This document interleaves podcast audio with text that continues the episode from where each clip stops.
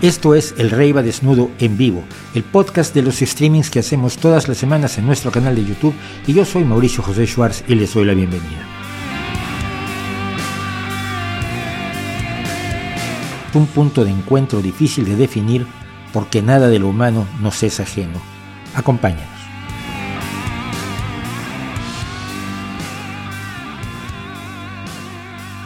Bueno, pues buenas tardes, muchas gracias por estar con nosotros. Buenas tardes, niños y niñas, perritos y gatitos, brothercitas y sistercitos, gracias por acompañarme una vez más. Esto es la revista semanal del canal El Rey Desnudo. Yo soy Mauricio José Schwartz y nos esperan unas horas de conversación y de tocar un montón de temas que como ustedes vieron en el adelanto, pues tengo algunas cosas que parecen que son extremadamente interesantes esta semana. Esto es un espacio para, para demoler mitos, para compartir ideas, para pensar y pensar distinto de incluso como nos dicen que pensemos aquellos que dicen que piensa como yo. Aquellos que nos dicen piensa distinto, el sistema está, vives en la Matrix. Y entonces, bueno, también hay que ser críticos con ellos y decirle, oye, ¿me lo puedes demostrar? No, entonces no me estés molestando. Pero lo que hay que hacer es abordar con una visión crítica la realidad y es a lo que se dedica este espacio. Como siempre quiero dar gracias a Rob que nos manda el chat del canal y a Rosy que se encarga por decisión propia. Yo nunca se los pedí, es más, nunca han estado en contacto conmigo. Esto me encanta. Eh, Rosy hace el, la, la lista de temas que vamos haciendo a lo largo de las tres horas de la revista semanal y entonces eso me sirve a mí para armar esta noche, como lo hago todas las noches de jueves, el podcast y los segmentos que luego vamos publicando a lo largo de la semana. Como siempre les tengo que pedir, porque pedir es necesario, que nos apoyen en Patreon si quieren hacer una, donación, un donativo mensual a este canal y a sus opciones, o si no, si lo prefieren, pues a, a través de PayPal, una donación por una sola vez nos vendrá muy bien para seguir adelante con el canal y para, para para pagar lo que cuesta todo esto, incluido, sí, y lo digo sin pena, mi tiempo. Hay gente que acusa mucho, ah, pero tú usas estos temas para monetizarlos. Pues sí, mira, es que verás, yo soy un hombre de izquierda. Y la gente de izquierda cree que el trabajo debe ser remunerado, es decir, trabajar gratis está muy bien si eres voluntario, si lo haces como lo hago yo en otras cosas, pero en general, pues el trabajo debe ser remunerado, no hay que trabajar gratis, hasta lo que seas millonario, ¿no? Pero no es mi caso. Por ejemplo, voluntario me acaban de, pedir precisamente que haga algo que ya he hecho en muchas ocasiones a lo largo de estos años, eh, que es dar uno de los cursos de bienvenida a nuevos militantes del PSOE aquí en Gijón, y me decían que me ofrecen cero euros, yo dije que me tenían que pagar el doble, y si me duplicaban el sueldo, que sí, con todo gusto lo iba a hacer. Generalmente lo que hago yo, lo que le cuento yo a los, eh, a los nuevos militantes del partido es la, la, historia de la socialdemocracia y cuáles son las ideas esenciales de la socialdemocracia. No es nada demasiado, demasiado heavy, pero eh, es algo que hago como voluntario. Eso sí lo hago como voluntario porque es mi militancia política, pero otras cosas no, no las hago y si a usted le parece mal que cobre yo por hacerlo, pues que qué bien que usted puede hacer cosas sin cobrarlas. Lo felicito, es usted de los privilegiados de este mundo.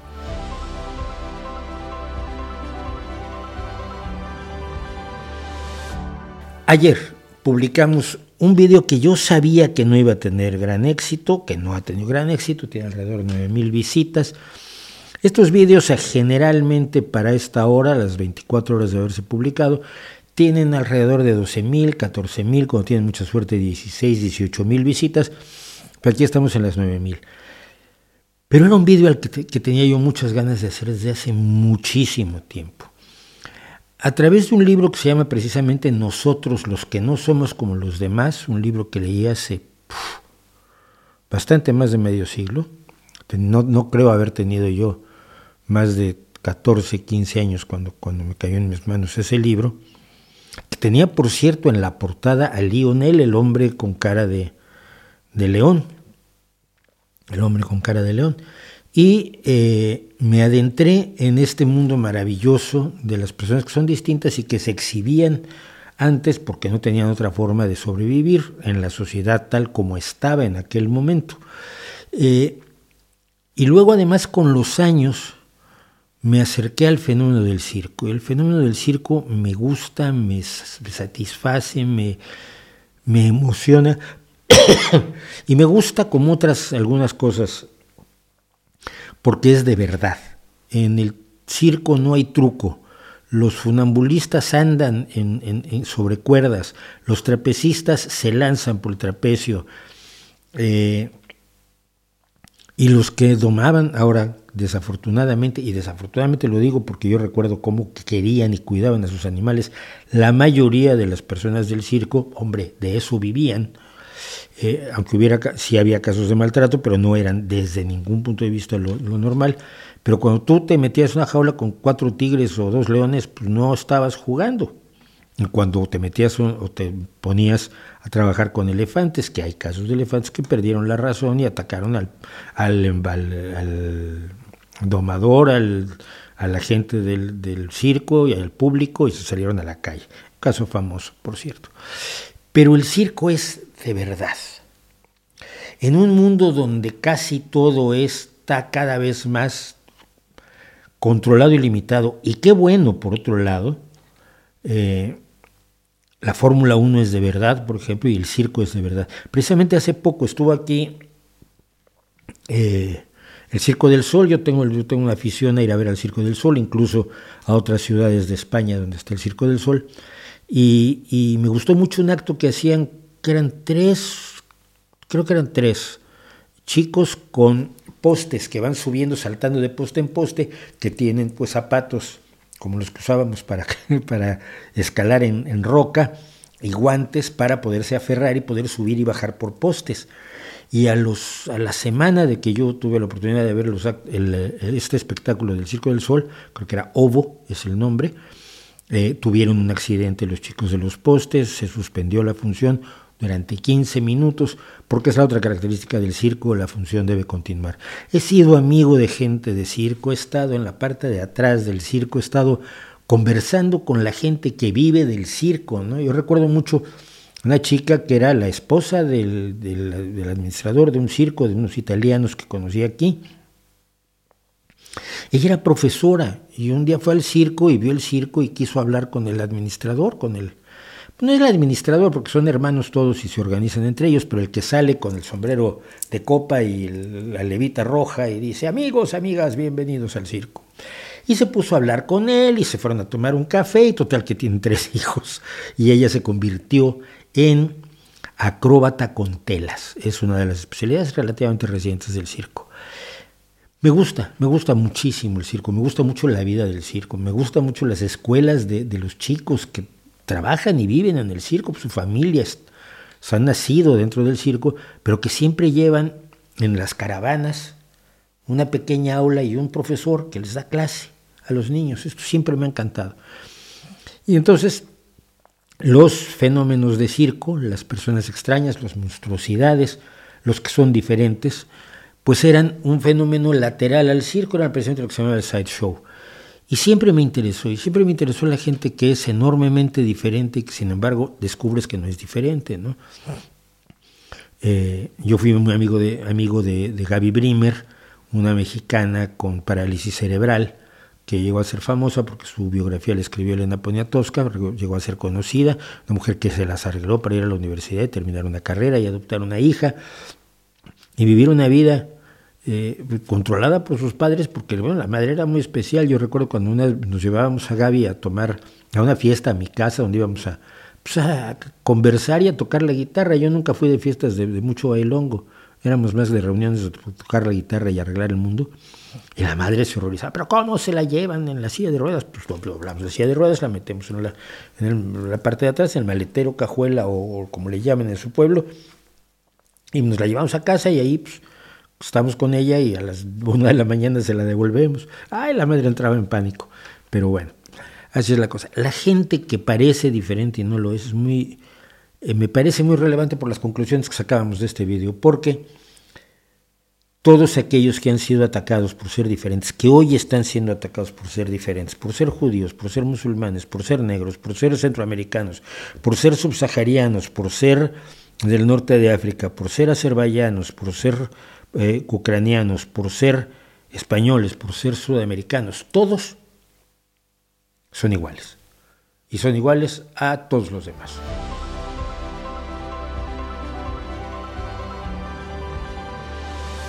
Que no soy aficionado al heavy metal. Ah, me preguntan sobre el Clash y The Damned. Es que yo no fui del punk de los 80. En los 80 yo tenía esa Rush, tenía esa. Tenías una enorme cantidad de, de, de, de, bandas, Bangles y Culture Club y todo el movimiento neorromántico que era paralelo al, al, punk. No, yo me aficioné al punk celta posteriormente y al punk, al folk punk. Eh, sí, en los años 80, más tardío en los años 80, pero no. The Clash me gustaba, por supuesto, The Damned me gustaba bastante menos, pero pero en fin, son, no, no son bandas fundamentales para mí. Mi banda fundamental del folk punk, como todo el mundo sabe, es Oyster Band. En segundo lugar estaría Levelers, de aquellos años de los 80, de la lucha de los mineros en contra de Margaret Thatcher, que fue donde los conocía estos grupos. Y luego con los años grupos como Rom Jackson, como Aurelia and the Paddy Hats, y todos aquellos que suelo mencionar en las listas de, de bandas que pongo yo en Twitter que si les interesan, llevo 200 bandas y solistas que usted no conoce en listas de Twitter.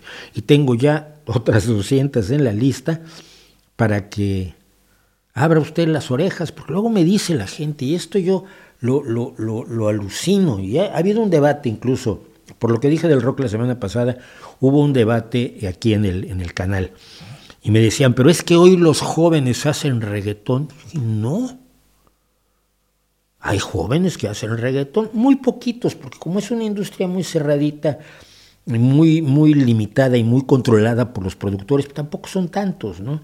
No son cientos y miles. El mismo acto se repite una y otra vez.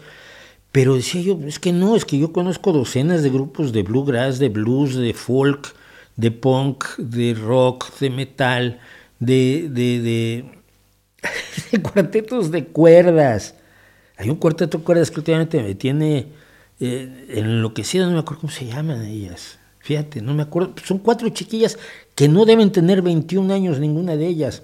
O Wildflowers, que son otras tres chicas que hacen bluegrass y que también las ves y dices son adolescentes, como eran eh, adolescentes del bluegrass, Larkin Poe, que es uno de los grupos más sólidos del rock de raíces actual. Pues yo las he visto, las he seguido durante 15 años, desde que tenían 15 años. Eh, las chicas del Arkin Poe, Megan y, eh, y Rebecca Poe. Y luego, o, The Warning, que eran menos que adolescentes, eran niñas cuando empezaron y ahora están en un lugar relevante. Los jóvenes no hacen reggaetón, el reggaetón o el hip hop no son la música de los jóvenes son música de algunos jóvenes. cuando analizas los, grandes éxitos de los últimos 20 años, creo que solo en dos años hubo eh, piezas, cosas de, hip hop que, fueron los más vendidos del año.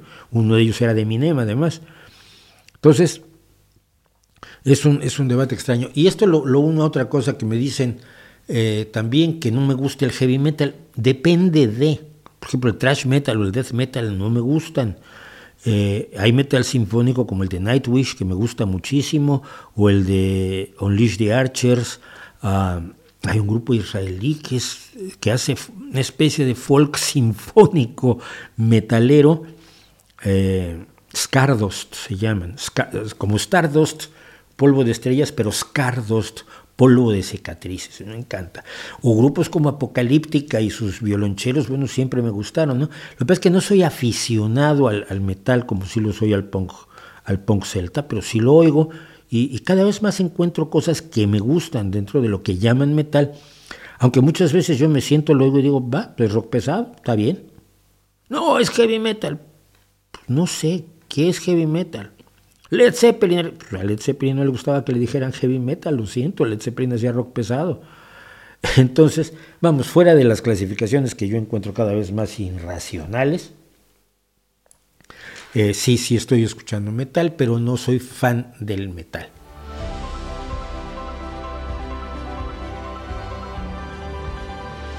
alguna vez comentó que opinara de Yuval Noah Harari. Sí es un filósofo que habla más de lo que sabe. Y habla como si supiera. Y, si quieren ustedes ver una cosa horrorosa de arrogancia, las conversaciones de Slavoj Zizek con Noah Harari. Y un choque de egos de dos personas que no tienen idea pero que no tienen idea de verdad y te hablan de inteligencia artificial, y te hablan de energía nuclear, y te hablan de, un montón de cosas que tú dices, ¿tú de dónde sacaste eso, no? Es decir, Yuval Noah Harari, que yo sepa es historiador y filósofo, pero como historiador es malísimo. Cuando consideras que la agricultura es una tragedia para el mundo, tú tienes un problema. Y no está bien sustentada esa afirmación. Entonces, no, no soy muy fan de él. Pero, sobre todo, alguien habla de su pseudociencia tóxica y algún día vamos a hablar de ello, si quieren.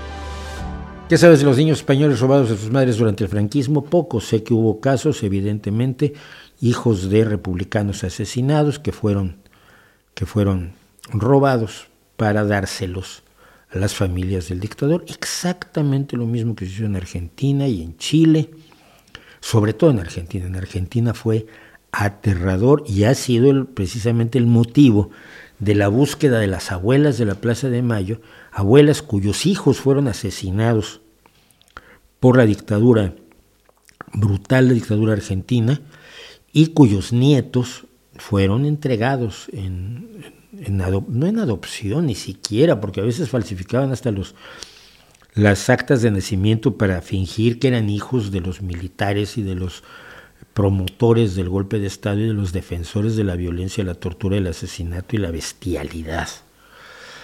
Eh, entonces, eso es lo que sé, no sé, no sé más.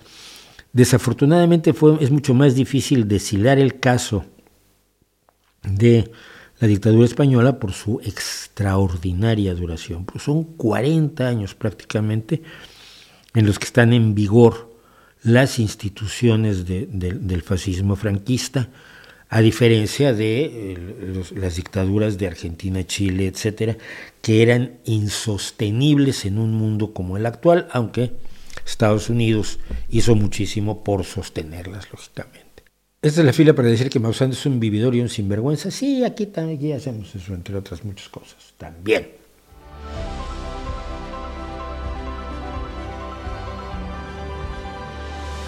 ¿Existen estudios serios sobre la eficacia de las plantas medicinales? Sí. Los hace la ciencia y cuando las plantas medicinales son eficaces se convierten en medicamentos. Por ejemplo, la artemisinina, por ejemplo, la aspirina. El otro no. La gente que vende plantas medicinales no hace estudios porque no cree en la ciencia. Cree que la tradición es prueba suficiente de la eficacia de las hierbas medicinales, que no son medicinales en su mayoría, en la mayoría de sus casos, de los casos. Entonces, es gente que cuando le preguntas cómo sabe usted que esto cura, pues porque lo han usado la tribu, cuál, de pal, papal, desde hace 30 mil años. Oiga, pero ¿ha curado a alguien? Lo usan para el estómago. Bueno, pero para el estómago, ¿qué? Para una infección estomacal, para un cáncer, para alguno de los varios tipos de cáncer de estómago, para una herida en el estómago, para un problema genético del estómago, para un problema de, hiperacidez, para, para los mm, cientos de problemas que puede tener el estómago, ¿para qué se usa esa planta? Es buena para el estómago. Y de ahí no lo sacas, porque como no saben diagnosticar, es muy raro que puedan curar. Es decir, te, asignan una planta sin diagnosticarte, porque no tienen herramientas de diagnóstico como aquellas con las que cuenta la medicina actual, que sabe que tienes, y no solo sabe que tienes, si tienes una infección, hace un cultivo y averigua rápidamente qué bacteria tienes infectándote y por lo tanto puedes eh, focalizar sus, medicamentos y su tratamiento de modo que se ataque esa bacteria en concreto.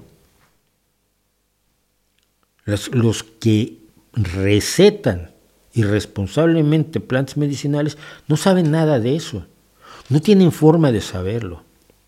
Y el problema de siempre es que, claro, las plantas medicinales tienen entre cientos y miles de principios activos y no sabes cuál es el efectivo y si tendrías que estudiarlo para separarlos y saber cuál o cuál o la mezcla de cuáles es la que es efectiva para determinada enfermedad y luego determinar en qué dosis cuáles son sus efectos colaterales, sus efectos secundarios y sus contraindicaciones.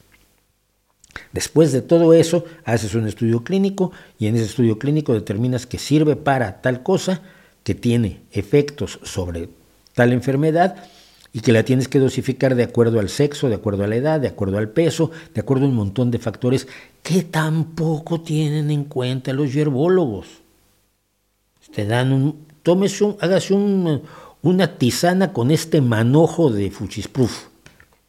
Oiga, pero ese manojo tiene los mismos principios activos que este otro manojo que se cultivó en otro lado. ¿Cómo sabemos que ese manojo, que esto es bueno para el estómago, no tiene además algo que me pueda hacer daño a mí que soy hipertenso? No lo saben. Nunca se han preocupado por saberlo, no les interesa saberlo. Les basta con vender.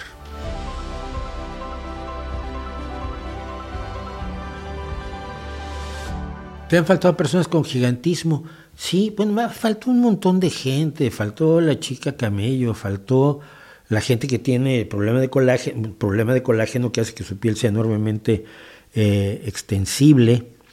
Faltó un montón de gente, hay un montón de, afecciones, problemas y, demás. Faltó el hombre cocodrilo, por supuesto, la mujer cocodrilo, el hombre hipopótamo. Toda esa gente que era vendida como, como especial, ¿no? Entonces, eh, pues sí, faltó.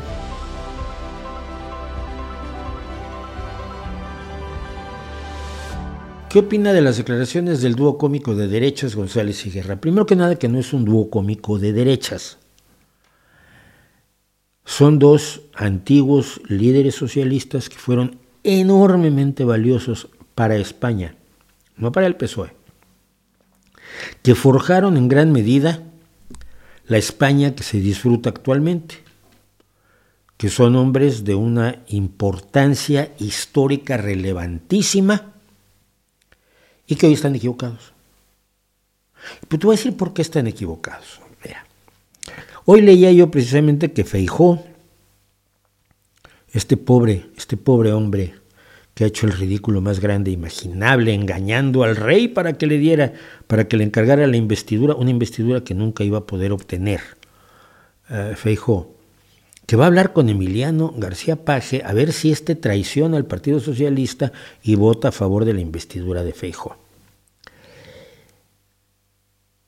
Y lo va a convencer porque Emiliano García Paz está en contra de la amnistía a los eh, líderes catalanes que hicieron la, votación espuria, el referéndum espurio, con dinero distraído de las arcas públicas, de una manera absolutamente antidemocrática, que causó el gran el gran problema que, desató el problema catalán que se tiene hasta la actualidad, que se ha desactivado en gran medida gracias al trabajo del Partido Socialista. Pero,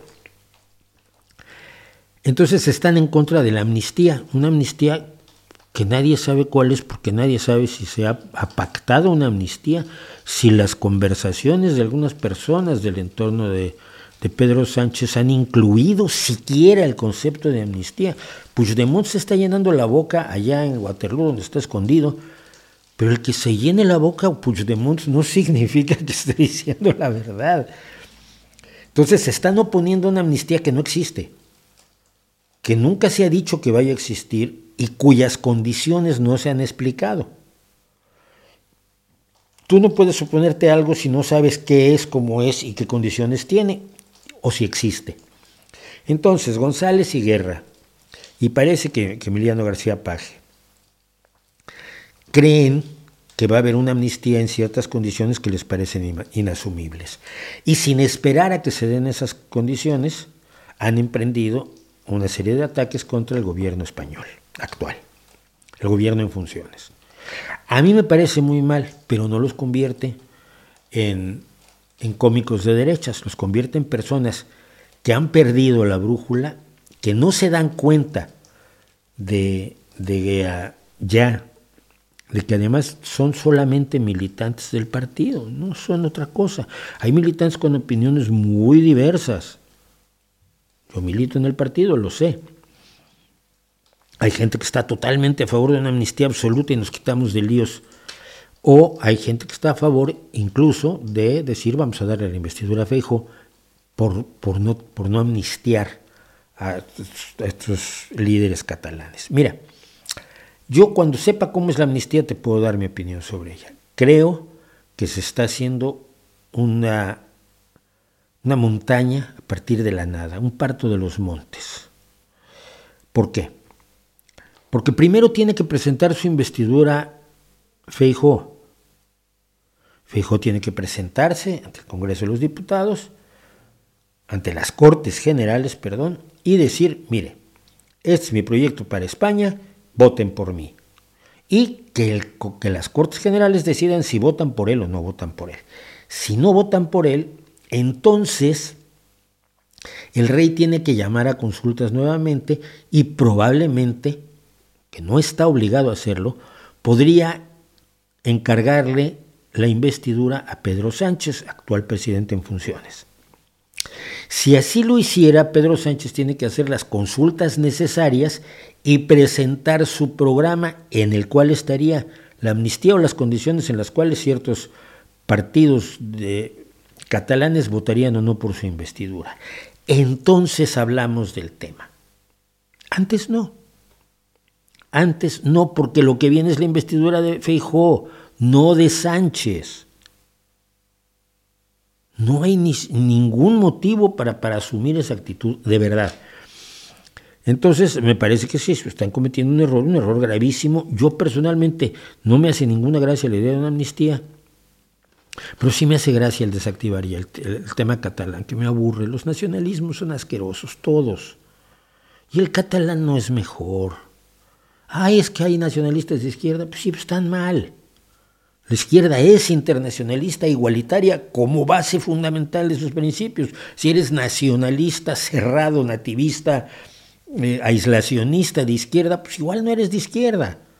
Te gustan ciertas cuestiones así de justicia social, pero en términos generales, que sean para los tuyos, porque los que están de esta raya para allá, pues ya son menos. Ya son diferentes, ya no son como nosotros. Nosotros somos mejores. Hombre, eso no es una visión de izquierda en ningún momento de la historia. Ya está protestando el reloj. Esa es la situación como la veo yo. Lo de Feijó es una vergüenza porque haya engañado a, no solo al rey, sino que haya engañado a todo el mundo diciendo que puede sacar una investidura que no va a sacar y que dependería en todo caso de traiciones por parte del Partido Socialista, que es como se hicieron de Madrid hace, fue que 15 años o algo así el que se hizo, se hizo de, de, la, de, la, de la Comunidad de Madrid, Esperanza Aguirre, pagándoles a dos traidores del PSOE para que votaran, para que se retiraran de la votación y no, y, no pudiera investirse a quien había ganado las elecciones, que era Rafael Simancas. Contado todo eso, no me gusta burlarme de Guerra y de González porque hicieron muchísimo y también cometieron graves errores. Pero sí me quiero dejar claro que me parece que están equivocadísimos y, que hay que esperar a que pasen las cosas. Siempre existe la posibilidad de que no haya un acuerdo con los partidos catalanistas y por lo tanto sea necesario repetir las elecciones en enero. ¿Y qué van a decir los que hoy están haciendo una laraca extraordinaria sobre la amnistía que todavía no existe, que todavía no está propuesta, que no... ¿Y, y qué van a decir si hay otras elecciones? No hay que arriesgarse nunca a sus ridículos. En política son muy dolorosos, creo yo.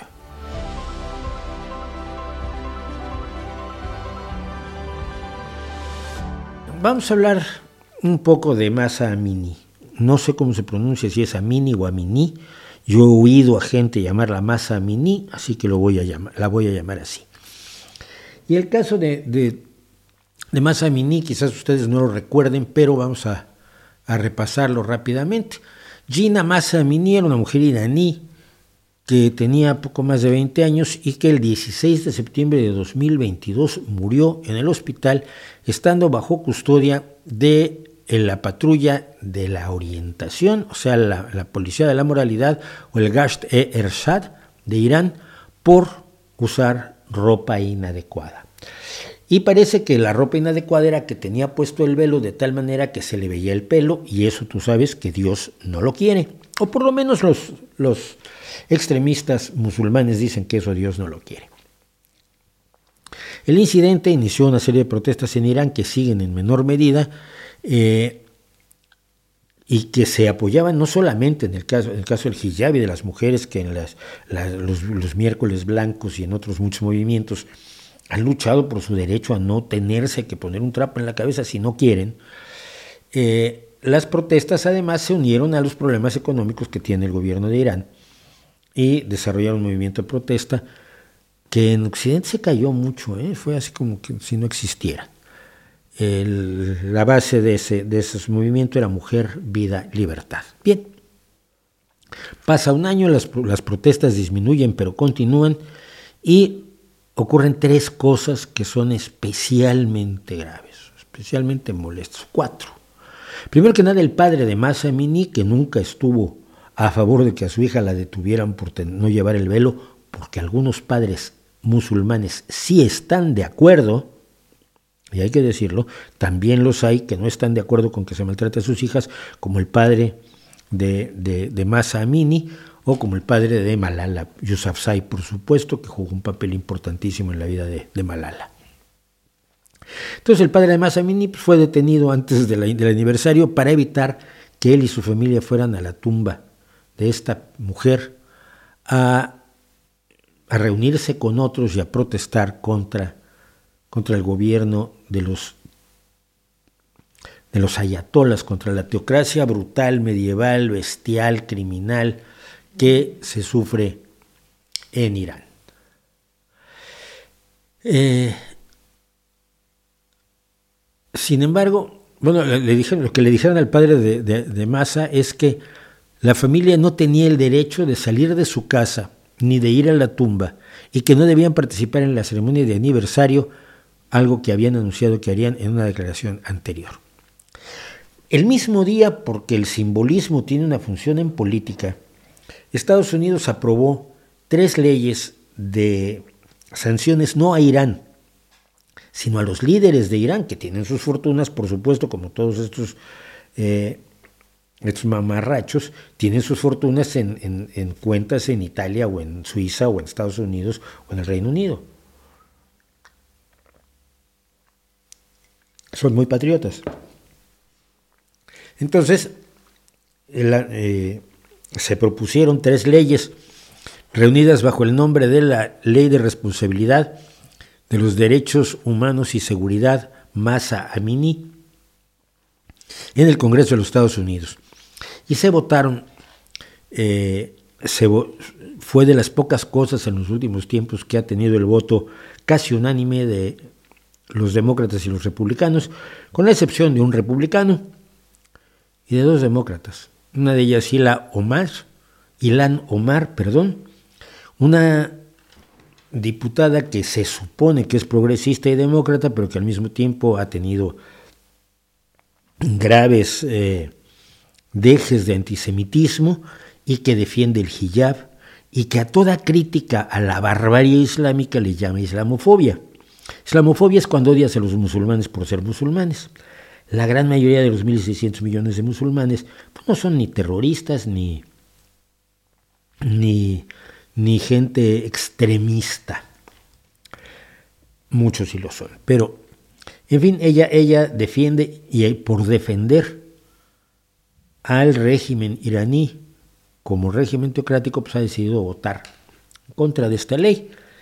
Eh, y sobre todo las sanciones son al líder supremo y al presidente de Irán, no son a la gente de Irán común y corriente. Pero bueno, eh, también otras personas de lo que llaman la escuadra, como Jamal Bowman, Somer Lee, Alexandria Ocasio Cortés, Ayana Presley y Rashida Tlaib, otra mujer que ha tenido problemas musulmana que ha tenido problemas de antisemitismo, pero que, si mal no recuerdo, no usa el hijab, que sí usa eh, Ilhan Omar. Votaron en contra de otra ley diseñada para ampliar las, sanciones contra el programa de misiles y drones de Irán. Este programa de misiles y drones está dotando, entre otras cosas, a Rusia de herramientas para matar más ucranianos, civiles, ¿eh? civiles. Pero ¿cuál es el problema? Simultáneamente a esto se anuncia que en el Reino Unido, eh, concretamente en Birmingham, se va a inaugurar el próximo mes una escultura de acero dedicada a las mujeres musulmanas que usan hijab.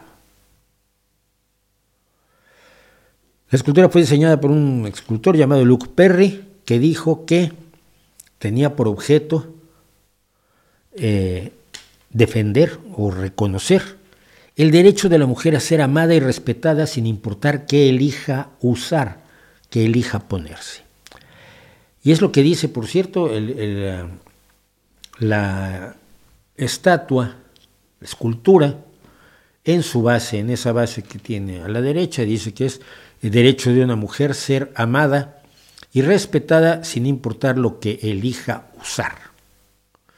Y claro, el problema allí es que elija usar.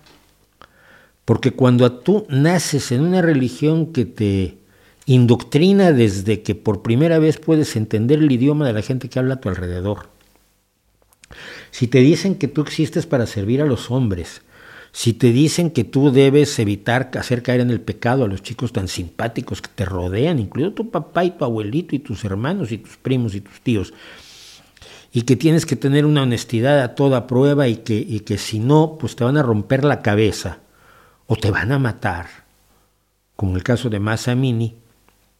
Yo me pregunto si estas mujeres eligen usar el hijab. Las que están, las europeas que se convierten al Islam y se ponen un hijab, sí lo hacen con una absoluta conciencia y voluntariedad y no veo a nadie que les diga, oye, quítate eso.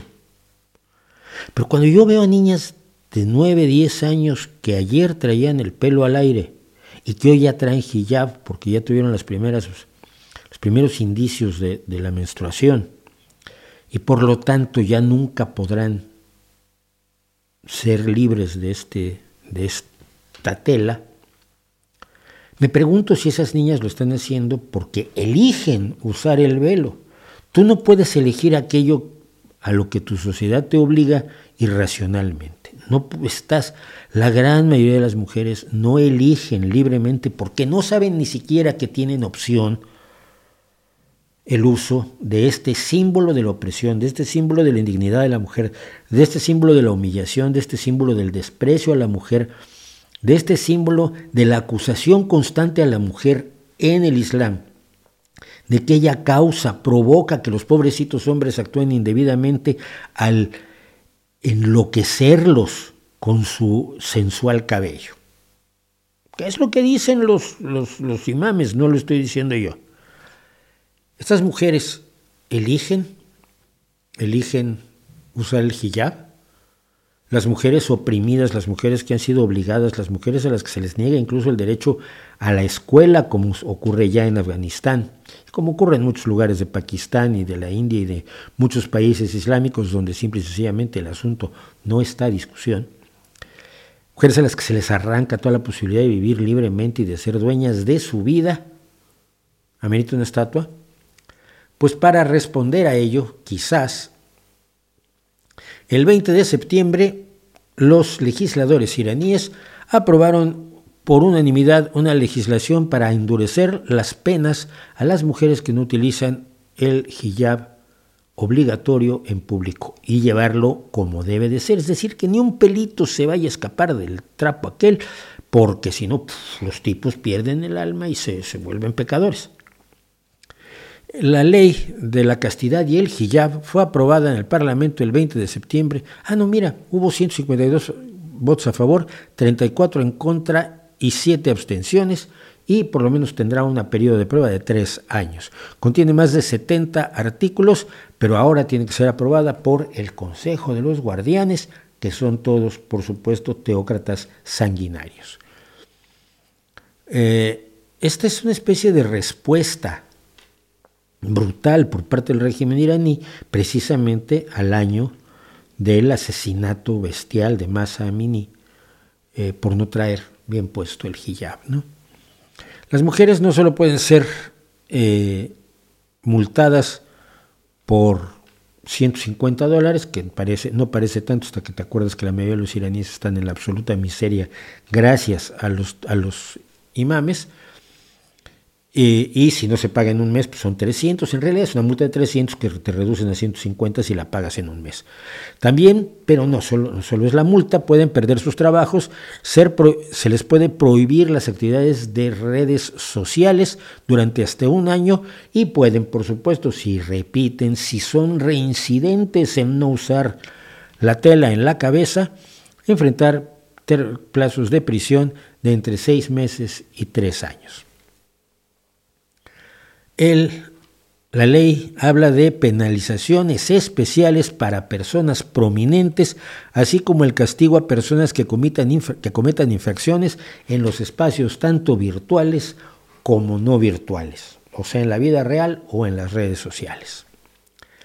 Eso, hermanitas y hermanitos, brothercitas y sistercitos, niños y niñas, perritos y gatitos, eso no son mujeres que libremente deciden, como muestra de su convicción religiosa, usar el hijab.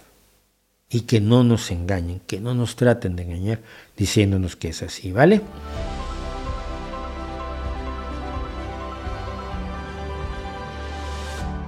Desde Costa Rica, país sin ejército, con banca, electricidad, agua, telecomunicaciones estatales y educación, telecomunicación, salud y educación estatales públicas. Costa Rica siempre ha sido la Suiza de América Central, no sé cómo está la situación actual de la mayoría de los, de los costarricenses, que finalmente es lo que importa, pero ah, está bien. Me gustaría que volviera a la sección de historias de horror de libre mercado. Salen, a ver, sale cuando hay alguna cuestión especial que, merece la atención. No se ha ido, ni mucho menos. Ah, Sergio Márquez, libertad para ser libres. La frase, por supuesto, saben ustedes, no es mía. Salí en un, ya vi que salió en un segmento de la Deutsche Welle sobre George Soros. En, enhorabuena. Da gusto ver que cada vez más reconocido y tomado en cuenta. Cometió un error. Aquí lo reconozco públicamente y abiertamente. Me hablaron de Deutsche Welle, me dijeron que querían que hablara yo sobre George Soros, dije que sí, eh, pero ya sé cómo funciona la televisión y no es ni es nuevo ni están, ni están haciendo trampa ni mucho menos, así funciona. Me entrevistaron media hora y usaron a lo mucho dos minutos y medio de lo que les interesaba a ellos. Me preguntaron sobre un montón de otras cosas que luego resultó que no les interesaba, no sé para qué preguntaron. No, no, así funciona siempre que lo entrevistan a uno en televisión. Mientras no te hagan decir algo contrario a lo que dijiste, cosa que algunos aquí en España sí hacen, eh, pero mientras no te hagan decir algo contrario, pues mira, tú hablaste media hora y te usaron dos minutos y tú das las gracias. Pero el error fue no grabar todo lo que me preguntaron, todo lo que hablamos sobre George Soros, porque hubiera sido entretenido tenerlo. Pero bueno, metí la pata. ¿Qué opina de la banda The Animals?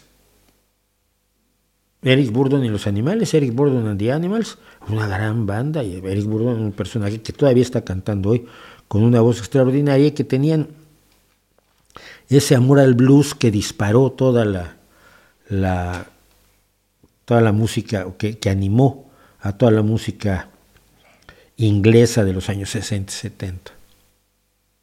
Surgió una un asunto de los errores al citar el documento de titulación de Xochitl Valves y la inmediata respuesta del rector de la UNAM, el mismo que había sido tan lerdo, pero bueno, a ver, la tesis de Yasmín Esquivel. Sí, tiene, tiene seis párrafos la tesis de, de Xochitl Galvez, según he visto y según revisó la revista, etcétera. Tiene seis párrafos que no cita y que sí se copió de otro lado. De ahí a, a plagiarse una tesis hay una larga, hay un largo trecho, seis párrafos, pero es grave porque teóricamente en una tesis tú tienes que citar todas tus fuentes, especialmente cuando copias directo la fuente, ¿no? Y es muy sospechoso cuando cambias un par de palabras. Entonces hay seis párrafos tomados de otros lados directamente en toda la tesis de Xochitl Galvez y eso está muy mal. Ya. No le impide ser candidata, ni tampoco impidió que a la ministra Yasmín Esquivel trataran de votar por ella para que se hiciera eh, presidente de la Suprema Corte de Justicia como quería a toda costa López Obrador.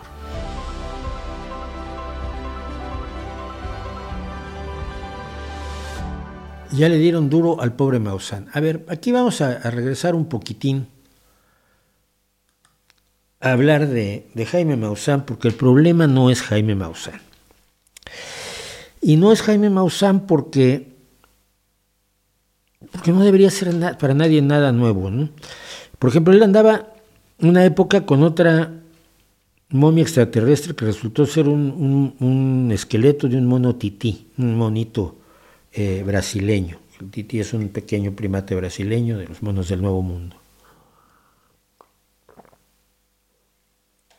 Presentó en otro momento cráneos extraterrestres que resultó que eran cráneos con deformidad provocada a propósito, como se estilaba en muchas sociedades mayas y en, algunas sociedades africanas y asiáticas.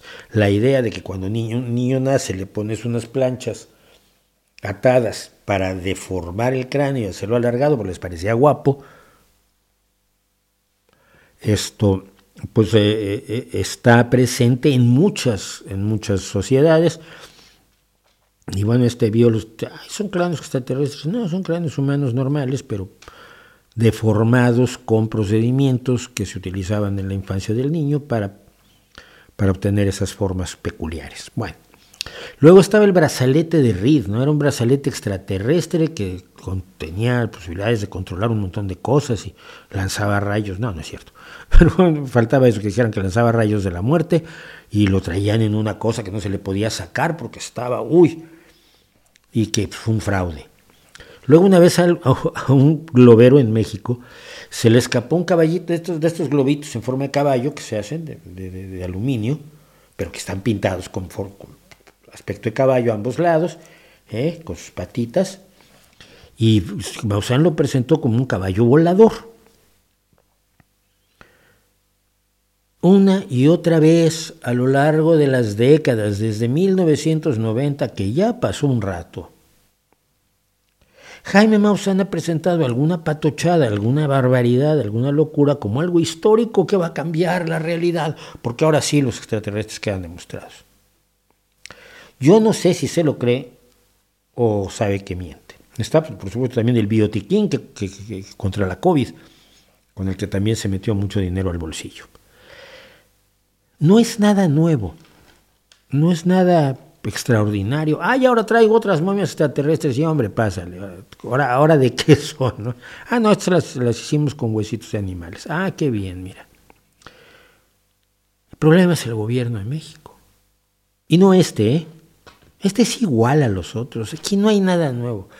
Cuando México compró detectores moleculares para detectar, fíjense lo que detectaban, drogas, armas y dinero a distancia, era obvio que quienes estaban al frente de esto no tenían idea de cómo funciona el universo. Decir, la detección a distancia no es posible, sobre todo cosas así como drogas, armas y dinero. Los métodos que se utilizan para ello, que se pueden utilizar, pues son más complejos. Pero no, esta era una varita de Saori, que le metías una tarjeta, esta tarjeta decía marihuana, y entonces tú la, tú la movías y apuntaba donde había marihuana. Y se encarceló a gente porque el aparato, la Ouija del Diablo, le llamaban los propios militares, pues la Ouija del Diablo decía que tenían drogas, pues no se las encontraron. No, pero la Ouija del Diablo decía que las tenía, y hubo gente que se pasó pues hombre, los terribles momentos que se pasan en la cárcel y más una cárcel mexicana, ¿no? Fue necesario que alguien luchara denodadamente para convencer al gobierno mexicano de que aquí había gato encerrado. Y luego fue necesario traer a gente del nivel de Luis Muchán, el gran físico este que fue compañero mío y que es mi amigo hasta ahora, traerlo a la Cámara de Diputados, a tratarles de explicar a los diputados que eso no se puede hacer, que la forma en que existe nuestro universo impide que con una antenita con un mango de plástico, vas a encontrar drogas, dinero y armas. Sobre todo dinero que es, por supuesto, dinero producto de, las, de la venta de drogas. No vayas a creer que cualquier... Reconocía el dinero. Aquella cosa muy inteligente. Y todavía obligaron a hacer un experimento que diseñó Luis con otros científicos mexicanos para demostrar que no podían encontrar lo que decían que podían encontrar los que movían el aparatito. Luis acabó declarando contra el tipo que hizo el fraude, que vendía esto un británico, acabó declarando en, Londres contra él. El tipo lo metieron a la cárcel, ya está libre y seguramente ya está vendiendo otra estafa. Pero toda la gente del gobierno mexicano de aquel entonces se había tragado esta, esta milonga tranquilamente. Después de la vergüenza de la semana pasada, el martes pasado, Jaime Maussan se ha vuelto a reunir. es que, es que, es que, tío, de verdad, después de que la, la universidad se deslindó, diciendo, pues a mí me dieron unas muestras, yo las, las daté, tienen mil años, pero yo no sé si eran de, esos, de esas momias o de, o de otro lado, si les dieron 50 gramos, menos, 5 gramos de, de, material que no tenía una historia de cadena de custodia, ni sabías de dónde la habían sacado, se los dieron, ¿cuántos años tiene esto? Mil, ah, muchas gracias. La universidad dice que las momias tienen mil años, no, la universidad no dijo eso, dijo que unas muestras que tú les entregaste. Bueno, pero después del, del absoluto ridículo mundial que hizo Maussan, que hasta sus propios invitados dijeron yo no quiero parte de esto, ¿eh? gente a la que le, pagaron el viaje y, estos no, no, comen tacos. ¿eh? Bueno, después de todo eso, dos senadores de Morena deciden recibir a este personaje el señor Eduardo Ramírez, presidente de la Junta de Coordinación Política del Senado mexicano, recibe a este a Jaimito Maussan y le promete que, eh, que va a haber grandes cosas. Hablamos sobre el tema, dice Maussan, sobre el tema de los cuerpos que no son armados. Sí, sí son de que los cuerpos son reales y entonces hay que continuar con la investigación, hay que abrir el tema, con el senador Alejandro Armenta, también del partido oficial. Ya estamos viendo el tema de las enmiendas a la ley, imagínate, enmendar leyes, esta este ser enmienda las leyes en México para que México reconozca los objetos del fenómeno anómalo no humano es decir, los objetos que no tienen características de tecnología terrestre. Y el Senado mexicano, que tiene un problema de salud, que tiene un problema de economía, que tiene un problema de delincuencia, que tiene un problema de narcotráfico, que tiene un problema de que no se pagan los impuestos, que tiene un problema de que se han robado los fideicomisos, que, que tiene un problema de unas fraudes gigantescos en el morenato, que tiene el problema de que se les viene encima una elección dificilísima, se va a dedicar a reconocer que eso que presentó Maussan es extraterrestre. ¿Es un problema Maussan? No. Maussan está haciendo lo suyo, lo que sabe hacer, lo único que sabe hacer, lo que ha hecho toda la vida. El problema es que tenemos legisladores cuya única cualificación para diseñar, elaborar y promulgar las leyes de la decimoquinta economía mundial que afectan a 130 millones de inocentes víctimas de estos tipos, la única cualificación que necesitan tener es ser incondicionales de Andrés Manuel López Obrador. Es lamerle la suela de los zapatos muy bien. Es decir, que la cuarta transformación ha cambiado México radicalmente aunque no es cierto, que se ha acabado la corrupción. Yo he oído a gente decente, o que antes creía yo que era decente, perdón, decir que en México se ha acabado la corrupción. Y luego ves las fiestas que hace el hijo de López Obrador y dices, ¿de dónde sacaste el dinero, chico? Y luego ves los fraudes de Segalmex y luego ves que, que Pemex sigue en la calle, endeudado y con, con proveedores que están a punto de llevarlos a los tribunales internacionales para cobrar. Y ves que la delincuencia sigue, los secuestros siguen, los muertos siguen.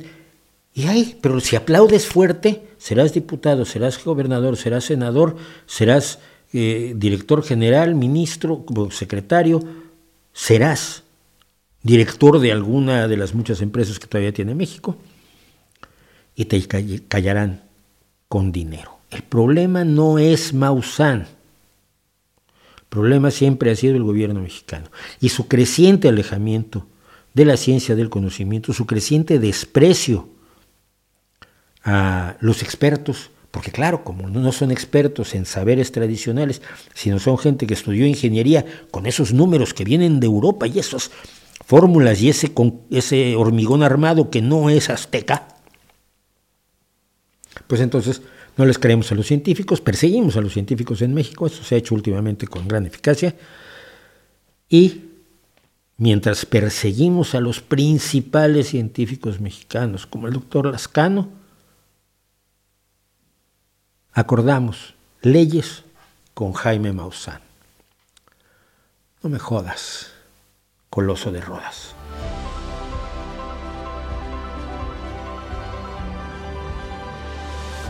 Tu opinión del padre Amorce, el exorcista del Vaticano, y sus declaraciones de que Hitler y Stalin en verdad estaban poseídos. Era un loco. A ver, en, el trato ampliamente las chifladuras de Amorce en el vídeo que hicimos sobre exorcismos precisamente. El padre Amorce era absolutamente un desequilibrado. Alguien que tenía una mentalidad del siglo XII o XIII y que, y que, y que resultaba, entre otras cosas, folclórico, pero enormemente peligroso al final.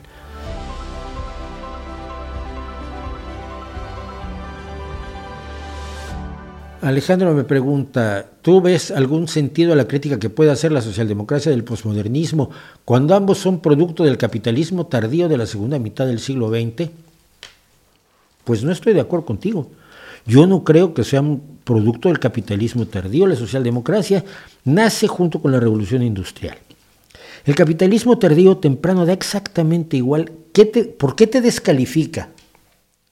Suponiendo que fuera cierto que es un producto del capitalismo tardío, de lo que llamas capitalismo tardío, ¿por qué te descalifica el que seas producto de un hecho de tu, de tu historia, de tu momento histórico?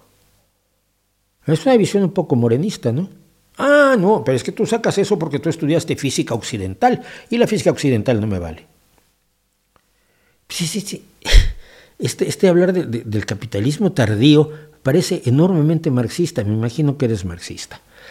La socialdemocracia es la única visión de la izquierda que puede hacer seriamente una crítica del posmodernismo porque en gran medida el postmarxismo el marxismo gramsciano, el marxismo laclausiano, han adoptado los principios del posmodernismo como propios.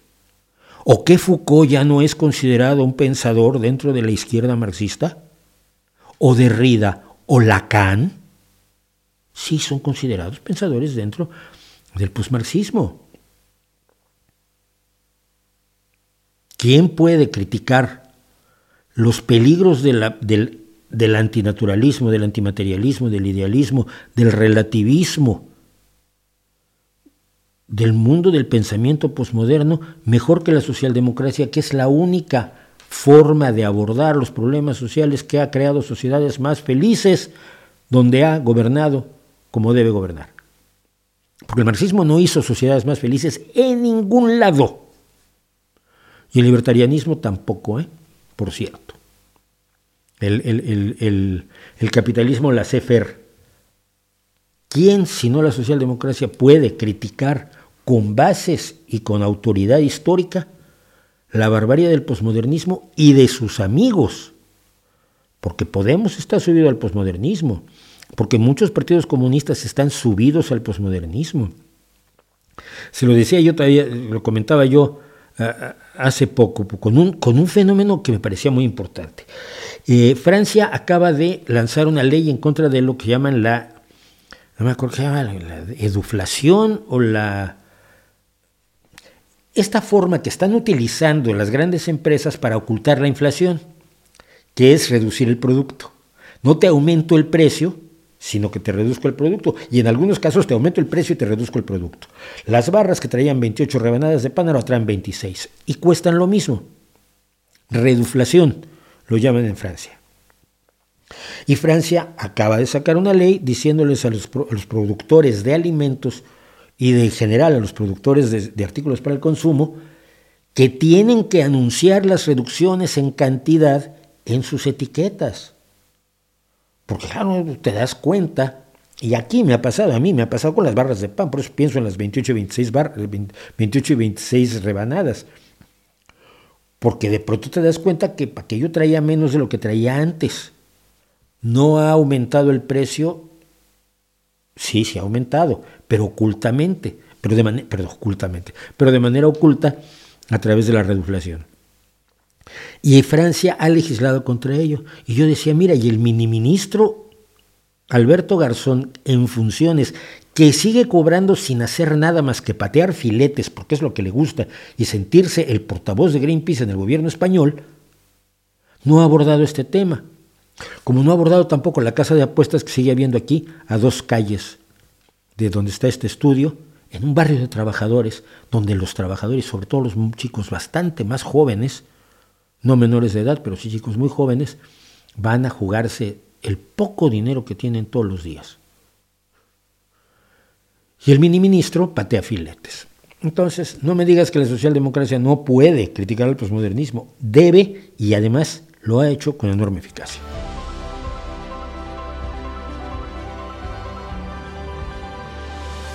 Boric, Lula y Ucrania.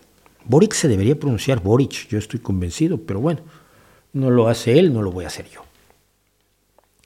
un pequeño escándalo eh, de ayer, porque fue muy evidente la diferencia del trato de Boric con Zelensky y de Lula con Zelensky. Lula se sentía más incómodo que si hubiera traído ropa interior hecha de cactus. Mm, estaba totalmente fuera de sí. No le, no le daba ninguna, no le hacía ninguna gracia estar con Zelensky. Y he oído muchos análisis absurdos sobre, sobre esto, incluso uno que decía, bueno, pero es que es una cosa de edad. No, Lula es un hombre de 77 años, es cierto, Boric es un hombre de 37, pero también el, el, el príncipe heredero Bin Salman tiene 38 años y el rey Harald V de Noruega, que ha estado apoyando a Ucrania, tiene 77. O sea que no es una cuestión de edad. No, tiene 83, creo que Harald, V de Noruega. Eh,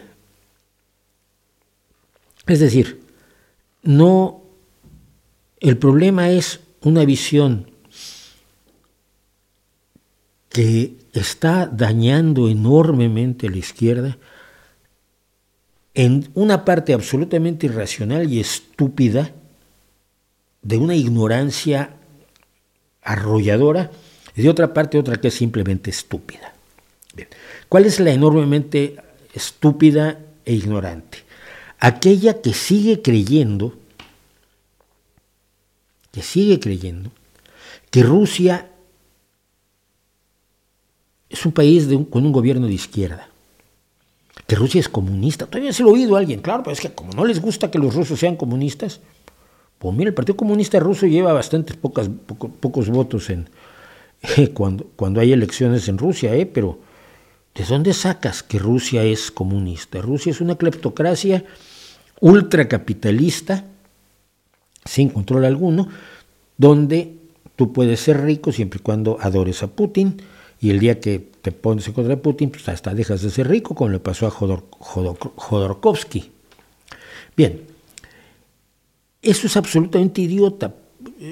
Rusia es el peor ejemplo para la izquierda de cualquier tipo. Es un totalitarismo brutal, irracional, cleptocrático, quiere decir, dominado por gobierno, quienes están en el gobierno roban constantemente, que, que que no tiene ningún beneficio para el ruso común y corriente respecto de otras posibilidades de organización. Bien. Entonces, quienes creen que al defender a Rusia defienden el comunismo o el marxismo o la izquierda bolchevique pues, están tan perdidos como quien cree que al defender a Donald Trump está defendiendo a las mujeres. Más o menos por ahí. Por ahí va la cosa. Bueno, pero hay otra visión. La visión de que finalmente Rusia se está oponiendo a Estados Unidos, se está oponiendo a Europa, se está oponiendo a la Unión Europea y a la OTAN. La, la OTAN la odian, claro, la odiaban antes porque se oponía a la Unión Soviética, pero nunca le hizo nada a la Unión Soviética, ¿eh? hay que decirlo también. La OTAN tiene cuatro acciones militares a lo largo de toda su historia. Y te la pintan como si hubiera invadido hasta tu casa la idea de que al oponerse Rusia a lo que no nos gusta, que es la historia de, atropellos de los Estados Unidos, los colonialismos europeos de, los siglos anteriores hasta mediados del siglo XX, eh, y algunos que todavía siguen, eh, pues tienes que apoyar a Rusia porque va en contra de todo eso. Lo cual me parece profundamente estúpido por una mera razón. Mira, con esa lógica te, alías a Hitler para ir en contra de los Estados Unidos y de Inglaterra y de Francia y de Occidente, ¿no? No porque Rusia o Putin se oponga o luche contra Estados Unidos o diga que lucha contra Estados Unidos, porque es más de aquí para afuera que de aquí para adentro, eh, no por eso se justifica lo que hace no por eso merece el apoyo de alguien que tenga una mínima posición moral. Boric ha mostrado la capacidad de tener una posición moral que le impide ir en contra de las víctimas de una agresión imperialista brutal, bestial, que mata civiles todos los días. Mientras estamos hablando aquí ustedes y yo, están lloviendo misiles sobre algún lugar de Ucrania donde no hay soldados ucranianos. Hay hombres, mujeres y niños ucranianos civiles que no tienen nada que ver con la guerra y que están siendo asesinados todos los días por Putin. ¿Cómo puedes desde la izquierda convalidar eso? Ah, es que Ucrania era nazi. Supongamos, ¿justifica eso el asesinato de civiles? ¿El secuestro de niños? que es un crimen de guerra brutal, para rusificarlos como Hitler germanizaba a los niños polacos que eran rubitos? No. Lula se ha equivocado gravemente y mucha izquierda se ha equivocado y se está equivocando gravemente. Si yo tuviera que elegir entre un mundo democrático al modo europeo y la cleptocracia, la caquistocracia de, Rusia, no tengo, es que no tengo que pensarlo mucho. Elijo Europa. ¿Sabes qué? Por una simple y sencilla razón. Porque aquí puedo luchar por políticas más de izquierda. Porque aquí puedo estar en desacuerdo con el gobierno. Porque aquí puedo protestar. Porque aquí me puedo levantar a media calle y decir no estoy de acuerdo sin miedo a que me rompan la cabeza o me maten. Porque aquí tengo la posibilidad de provocar la evolución de mi sociedad cosa que en Rusia o en China no está ocurriendo, ni va a ocurrir. Así que, dicho eso, creo que Lula se ha equivocado enormemente y no es una cuestión ni de edades ni de ideologías en sí, sino de qué tan leal eres a los principios de tu ideología. Si tú buscas la mejor vida para los más desprotegidos, estás con Ucrania. Si lo único que quieres es vencer a Estados Unidos, pues estás con Putin y mañana puedes estar con Hitler. Ni Stalin fue tan bruto. Y mira que Stalin era bruto. Pero cuando Stalin fue invadido en la Operación Barbarroja en 1941, se alió a Churchill, a quien odiaba. Y se alió a Roosevelt, a quien odiaba. Y se alió a la Francia Libre dirigida por De Gaulle, a quienes odiaba. Pero no era tonto. Sabía de qué lado estaba la supervivencia y de qué lado estaba la muerte. Si Stalin puede tragar con Churchill para destruir a Hitler, cualquier comunista de hoy debería poder estar con la Unión Europea y con Ucrania para derrotar a quien los invadió. Como dijo, presidente albanés, ahora que Zelensky habló en la en la en, el Consejo de Seguridad de las Naciones Unidas, que el, el embajador ruso protestó muchísimo, es un tipo eh, absolutamente desagradable, y él protestó muchísimo que no debería dársele la palabra a Zelensky, y el presidente del, presidente, la, presidencia es rotativa y temporal, acuérdense que hasta López Obrador fue presidente del Consejo de Seguridad, eh, con un discurso lamentable, el presidente de Albania, que está dirigiendo el Consejo de Seguridad, le dijo, si usted no quiere que el señor Zelensky hable, es muy fácil. Retiren a sus tropas de Ucrania y entonces no le damos la palabra al señor Zelensky porque no hay por qué dársela.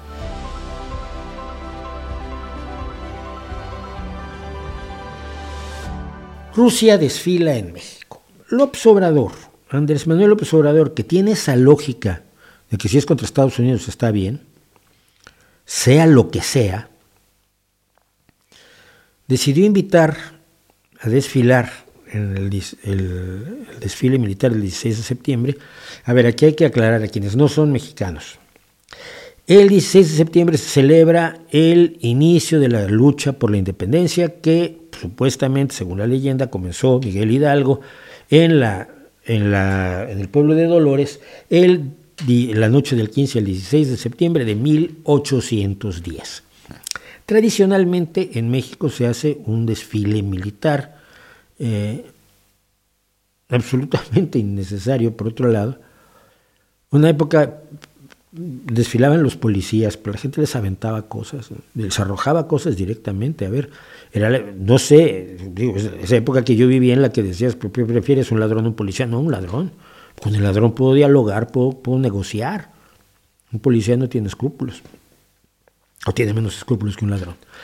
Y, al final desfilaban, por cierto, los bomberos, que eran, se, les conocía como los únicos a los que no les silbaban en los desfiles. Pues sí, porque son los únicos verdaderamente heroicos allí. Bueno, entonces en México se hace tradicionalmente un desfile militar innecesario y, bastante absurdo, muy al estilo de los desfiles militares que se hacían antes, con los desfiles militares que quería hacer Trump. Yo creo que es algo que México debería haber superado ya hace rato, pero no lo ha hecho.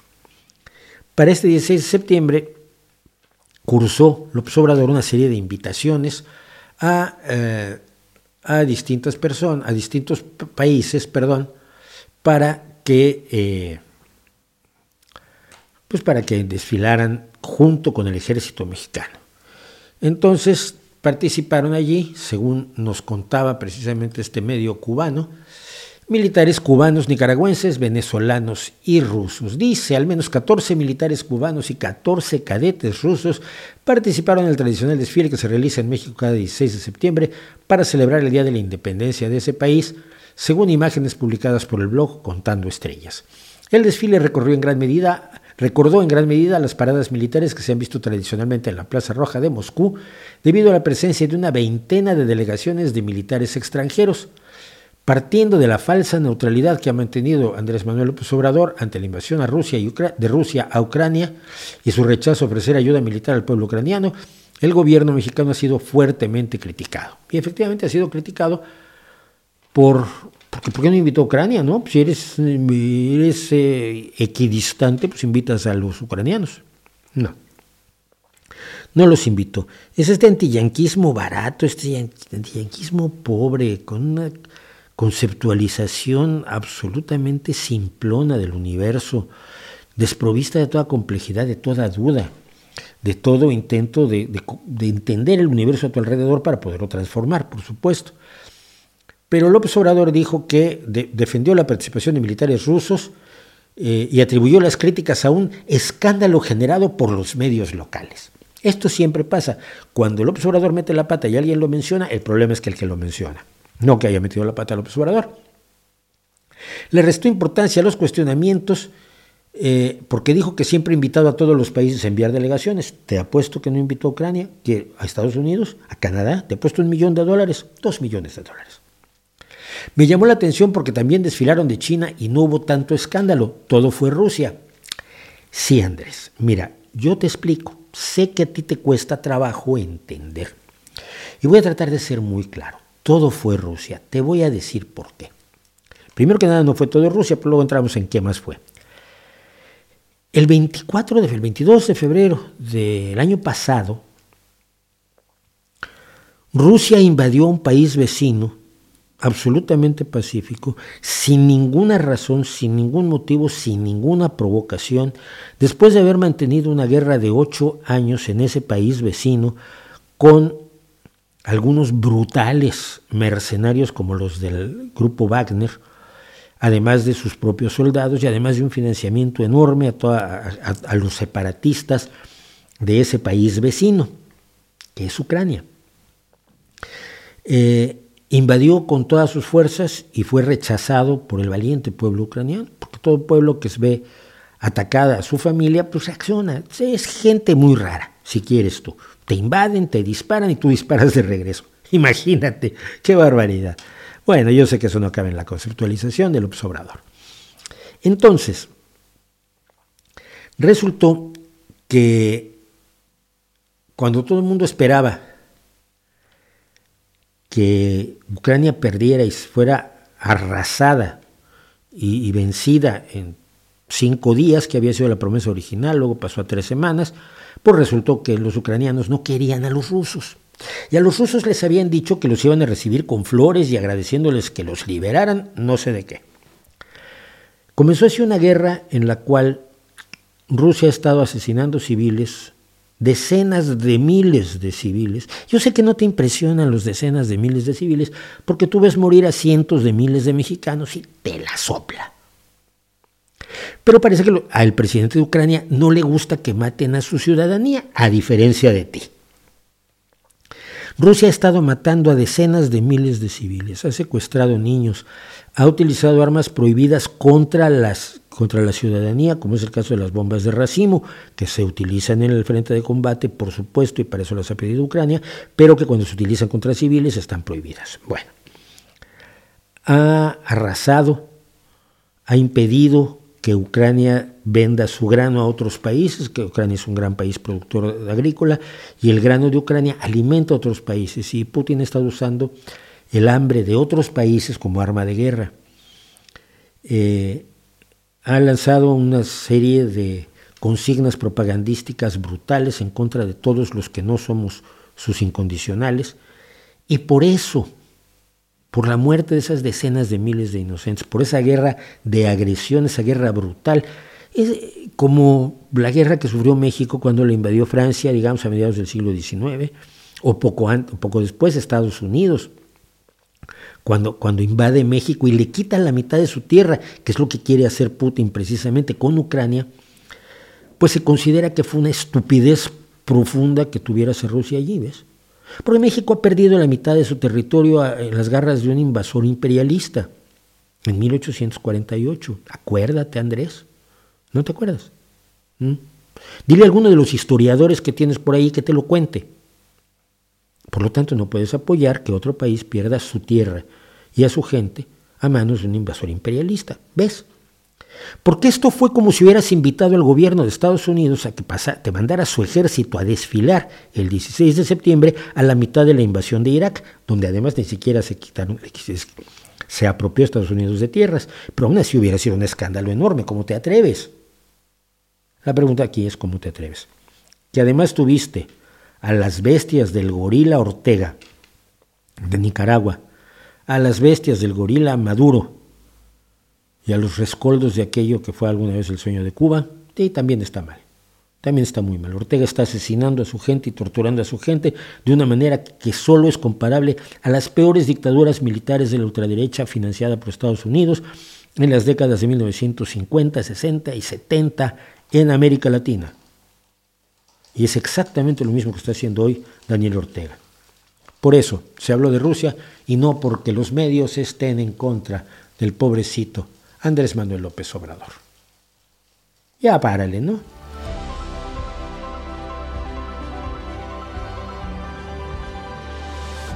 Populismo siempre es chauvinismo, no. Chauvinismo es el nacionalismo extremo que considera que todo lo de tu país es buenísimo, o de tu sociedad, o de tu pueblo, de tu, y, eh, y todo lo de fuera es malo. No tiene nada que ver. El populismo es una herramienta política de decir, que es decirle a la gente solo lo que quiere oír y nunca lo que necesita saber, para poder alcanzar el poder o para poder mantener el poder. La utiliza la derecha, la utiliza la izquierda, la utiliza muchísima gente. Sahara Santos, sí, mucha gente se empeña en que hoy solo se hace reggaetón porque es lo que vende, pero si se salieran de su burbuja encontrarían que se hace muchísima música nueva de otros géneros. Sí, y buena, y buena. A ver, mira, de los géneros a los que yo, a los que yo vivo musicalmente, los géneros en los que viven mis orejas, yo tengo mi, mi, mi lista de lanzamientos de la semana en Spotify. Y hay semanas buenísimas. Esta semana fue extraordinaria. Y hubo grupos maravillosos. Entonces, hay gente que está haciendo gran música, simplemente que no está haciendo, no está en el negocio, porque no es Maluma, no es Bad Bunny, o no es esta, esta baladita Olivia Rodrigo y este tipo de ondas, incluso Taylor Swift me parece bastante decente como compositor. ¿Qué diferencia tiene la música de hoy a la de antes? Ninguna. O sea, tiene diferencia de estilos, tiene diferencia de aproximaciones, tiene diferencia de instrumentos, pero su objetivo es exactamente el mismo, provocar una experiencia estética a través del sonido, el silencio, las notas, las armonías, las melodías, los ritmos y todo eso.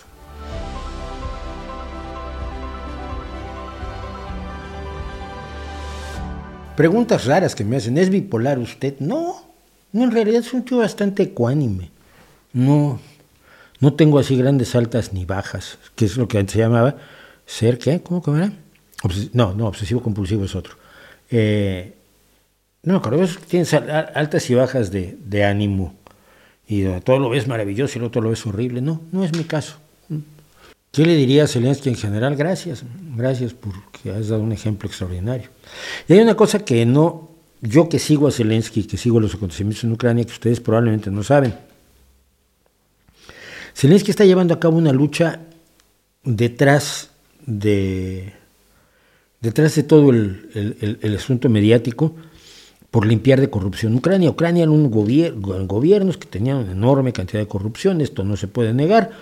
Eh, tampoco justifica que se les ataque, se, se asesine a los civiles, pero tradicionalmente Ucrania ha tenido graves problemas de corrupción y está luchando y trabajando contra ello, por la transparencia, por la democracia, por la, por la rendición de cuentas de los propios políticos, está trabajando Zelensky intensamente detrás de bambalinas, detrás de todo el asunto de la guerra que ocupa pues, la principal atención. Si logra vencer a Putin, que yo espero que lo logre, vencer a Putin significa que Putin regrese, que Rusia regrese a sus fronteras de, aprobadas en 1991 y 1994, eh, va a pasar a la historia Zelensky, pero si logra además establecer un sistema democrático de transparencia, de mayor transparencia, de menor corrupción, de mayor claridad, de mejor posibilidad de juego democrático, es uno de los personajes del siglo XXI ya. ¿eh? No sé si es el caso.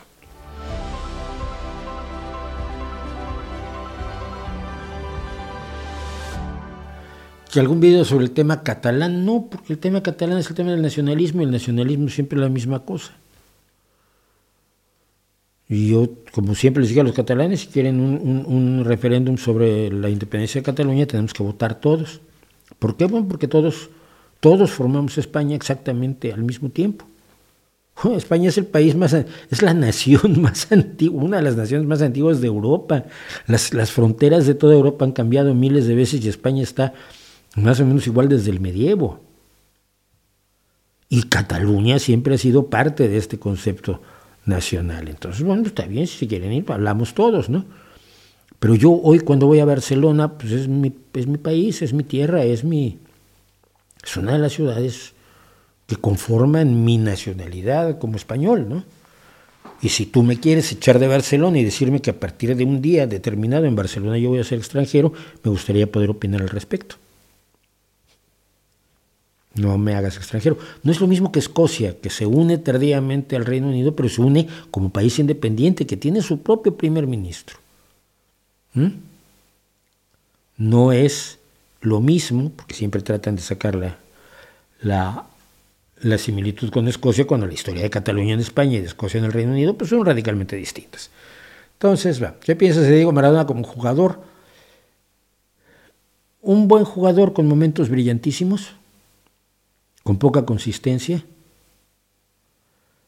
con de más, más ego que habilidad, una gran habilidad, pero más ego que habilidad, una arrogancia innecesaria y un finalmente tirarlo todo a la basura, haciendo cosas como una trampa, que es lo más famoso que ha hecho Maradona. Maradona tiene dos historias, el gol famoso aquel que hizo donde dejó a todo el mundo eh, en la calle corriendo por la banda derecha, dribló hasta los postes y metió el gol. Maravilloso. De eso se lo he visto hacer a Messi seis o siete veces. Seis o siete veces. Y luego meter un gol con una mano. Es una fama un poco, un poco de, de pingoreta, ¿no?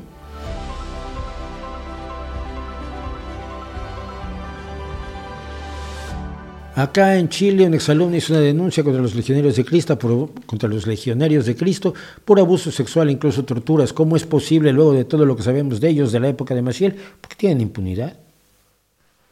Tanto el Vaticano como los gobiernos nacionales de países católicos les dan absoluta impunidad.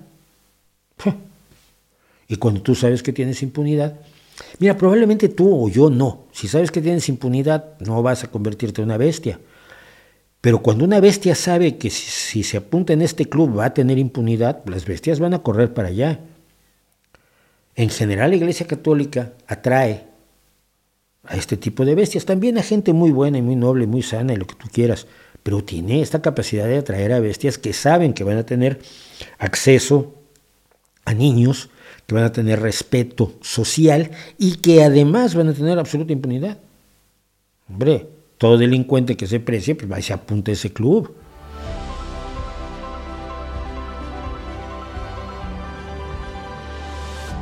¿Te animarías a hacer un top N de tus guitarristas favoritos de blues? Rápido, guitarristas favoritos de blues. Body Guy, en primerísimo lugar Body Guy.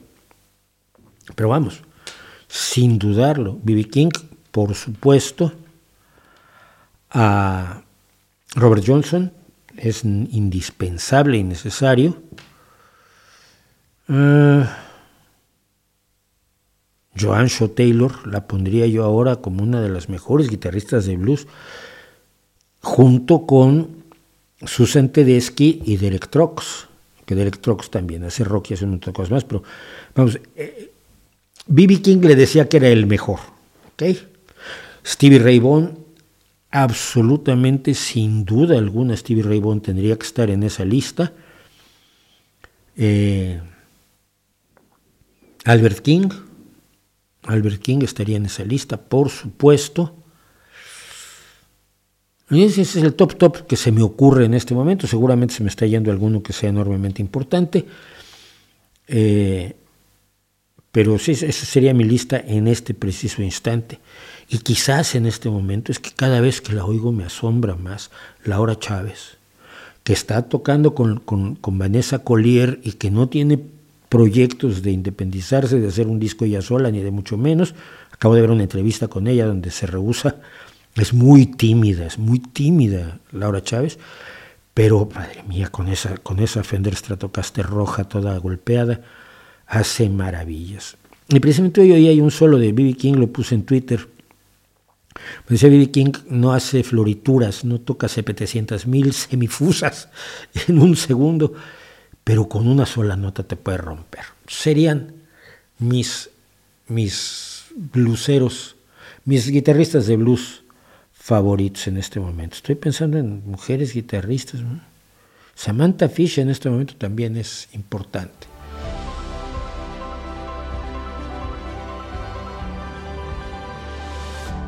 ¿Qué significado tiene el nombre de tu canal? El nombre de mi canal es un, es un homenaje al niño del, cuento El traje nuevo del emperador de Hans Christian Andersen, donde todo el pueblo se ha creído una milonga horrorosa que le han contado al rey, de que le han hecho un traje que no pueden ver los malvados o algo así. No me acuerdo quién era, no lo podían ver los mentirosos, los malvados, los deshonestos o los tontos. Y entonces todo el mundo fingía verlo, empezando por el rey, que no veía absolutamente nada. Y todo el pueblo aplaude, qué bonito traje le hicieron al rey, mientras para esto los, los mausanes, digo, los astres ya se fueron con el dinero del, de la corona, y solo un niño del pueblo dice, tío, va en desnudo. No, no, ¿cómo dices? Unos ropajes magníficos. No, no, no, va en pelotas, no tiene ropa. Ese niño, yo soy, yo soy fan de ese niño, es, es mi héroe. Y creo que todos tenemos que aprender a decir que el rey va desnudo en distintas cosas.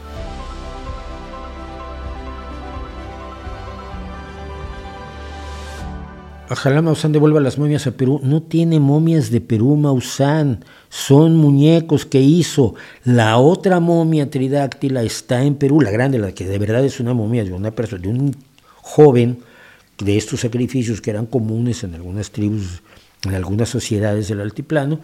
Ese está en Perú. Nadie la sacó de allí. Si no es tonto, no es borracho que coma lumbre. Las cositas que traes no son momias de nada. ¿Han ustedes oído hablar de que el mundo está sobrepoblado y vamos a acabar comiéndonos unos a otros porque somos demasiados? Bueno, verán ustedes, hace cuatro largos ya años, hace cuatro largos ya años, hice este vídeo sobre sobrepoblación en el que contaba yo cómo se inventó, se inventó el mito de la sobrepoblación mundial. Y lo inventó. Un personaje que es, acaba de morir, me parece. Ah,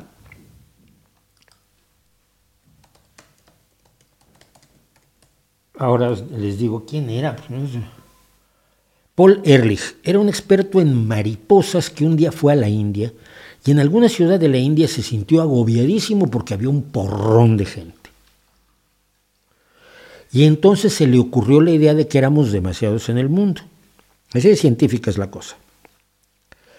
Y entonces escribió un libro que se llama La bomba de la población, la, explosión de la, explosión poblacional, no me acuerdo cómo lo pusieron en español. Y empezó a decir que éramos demasiados y que había que controlar a la población o esto iba a ser un desastre, como todos, como dicen todos los agoreros del desastre que va a ser. Bueno, si ustedes ven el vídeo, que los invito a que lo vean, verán cómo se desarrolló esta mentira y cómo esta mentira pues era mentira. Es decir, la afirmación de que, nos, de que íbamos a, acabar siendo tantos que nos íbamos a empujar por en las playas al mar unos a otros proviene de una visión maltusiana. La visión maltusiana, Malthus fue el primero que avisó o fue el primero que dijo que nos íbamos a acabar los recursos y entonces íbamos a morir todos. Es una visión según la cual todo proceso humano es lineal, es decir, comemos, eh, gastamos madera, usamos madera para, para quemarla y para construir. Si seguimos usando madera así, sigue creciendo la población y sigue creciendo la industria que necesita madera para sus máquinas de vapor y seguimos construyendo cosas y demás, nos vamos a acabar la madera. Y el error de esa forma de pensar es, si seguimos así, pues sí, pues generalmente el ser humano no sigue así. Generalmente el ser humano aborda problemas nuevos de maneras distintas y busca soluciones mejores a, los problemas que tiene anteriores. Así es como no nos acabamos los bosques, quemándolos en la revolución industrial, porque se empezó a usar el carbón y luego el petróleo. Y así es como no nos vamos a, antes de que se acabe el petróleo, como dicen algunos que llevan 12 años diciendo que el petróleo ya se acabó, antes de que se acabe el petróleo vamos a tener otras fuentes de energía que afortunadamente van a resolver una serie de cosas. El ser humano cambia y se adapta, es una de las características de la especie, te guste o no. Bien. Entonces la idea de Ehrlich era, si seguimos así, pues vamos a ser demasiados. Y tenía unas proyecciones de crecimiento poblacional absolutamente delirantes. Y proponía, por ejemplo, cosas tan, tan absolutamente inanes como que a los, a los hindúes ya no se les diera de comer. O sea, si iban a morir de hambre de todos modos, ¿para qué? Mejor, él decía, hacer un triaje. ¿Sabes lo que es el triaje, no? Cuando hay un accidente, por ejemplo, ferroviario, se separa a los que están más, más perjudicados y que tienen menos posibilidades de sobrevivir de los que tienen más posibilidades de sobrevivir. Y por cruel que parezca, primero se atiende a las personas que tienen más probabilidades de sobrevivir y luego atiendes a los otros que ya prácticamente estaban muertos. De eso se salva alguno, por supuesto. Pero si atendieras primero a los que están más graves y no a los otros, matarías más gente, moriría más gente. Entonces él decía hacer un triaje. Los que están tan mal como la India, pues ya hay que abandonarlos, que se mueran de hambre y ya. Cuando queden 200.000 vivos allí, pues ya vamos y los ayudamos. Se creó un mito mundial al respecto, se buscó el control de la población, se llevaron a cabo barbaridades como la, la esterilización forzada de mujeres en sociedades donde se consideraba que el ritmo de crecimiento poblacional era excesivo. Se hizo un montón de barbaridades sin razón ni motivo. Porque no era cierto. No era cierto. Sigue sin ser cierto. Y algunas personas llevamos muchos años diciendo esto no es cierto, pero te siguen hablando de la sobrepoblación, te siguen hablando de que somos demasiados. Claro, cuando alguien dice somos demasiados, de pronto inmediatamente dices, pues este quiere matar a algunos, ¿a quienes quiere matar? Porque él no se incluye entre los que quiere matar. Lógicamente, que matar a otros. Eh, ¿Por qué no hubo el desastre en la India que preveía con sus cálculos el experto en mariposas Paul Ehrlich? Bueno, porque hubo una cosa que se llamó la Revolución Verde. Y en la Revolución Verde permitió, a cargo de, Norman Burlow, uno de los más grandes héroes de la historia de la humanidad, poco conocido por cierto, la Revolución Verde que fue el desarrollo de nuevas formas, de nuevos híbridos de los principales granos, maíz, trigo, cebada, etcétera, eh, que incrementaron enormemente la productividad agrícola esto se desarrolló en México, luego se llevó a la India y en la India se aplicaron los principios de la Revolución Verde y la India dejó de tener hambre. La India actualmente alimenta a toda su población. Son más de mil millones, pero alimenta a toda su población eficazmente. Los problemas que tiene son otros de pobreza y demás. Pero el hambre, la última hambruna en, en la India fue en los años 40 del siglo pasado. Pero Ehrlich siguió vendiendo esta milonga y le fue muy bien y se hizo famosísimo y salió en todos lados y ganó mucho dinero. Y siguió dedicándose a las mariposas porque nunca estudió demografía. El día de, hace un par de días, el New York Times sacaba un largo ensayo de un economista sobre el problema de la despoblación. Yo decía en el vídeo aquel de, sobrepoblación, comentaba cómo los expertos de verdad de la ONU y de distintas organizaciones especializadas que siguen métodos científicos para hacer sus cálculos, a diferencia del Club de Roma, que fue uno de los que promovió además todo el escándalo, ay, se va a acabar todo y nos vamos a morir todos, eh, han establecido que alrededor del año, eh, decíamos entre el 2050 y el 2100, se iba a llegar a un límite de la población humana. ¿Y que ese límite de la población humana estaba entre los 11, 12 mil, 13 mil millones de personas? Es decir, que no tienes que estar calculando la producción agrícola, la producción industrial, la producción de bienes de consumo, etcétera, etcétera, para una población siempre creciente, sino que en un momento dado la humanidad puede calcular, vamos a atender a 10 mil, 11 mil, 12 mil millones de personas y tenemos que satisfacer las necesidades de esas, de esas personas. Y ya no va a seguir creciendo la población. Y aquí es donde yo me llevé una sorpresa enorme, porque según los expertos que se han estado consultando, lo más probable es que sea hacia el año 2085, y muchos de ustedes estarán vivos, y yo si lo consigo también, nomás por dar lata, de 130 años me veo en excelente posición para estar. Eh, en 2085 se llegará al máximo de la población humana con 10 mil millones, ni 11 mil ni 13 mil millones, con 10 mil millones de personas. Y luego, lo que yo suponía era que la población más o menos se iba a estabilizar. Pero si las tendencias de, de tasas de natalidad siguen como están hoy en todo el mundo, lo que va a haber es un descenso brutal en la población. En el año 1000 antes de la era común, había 110 millones de personas en todo el mundo. Y esto fue creciendo en 2022-23, estamos en los 8 mil millones de personas, en 2085 llegamos a los 10 mil millones y luego distintas posibilidades dan distintas tasas de reducción de la población, hasta probablemente volver a los 110 millones de personas, cosa que yo no creo, pero es razonable que se plantee así. ¿Por qué?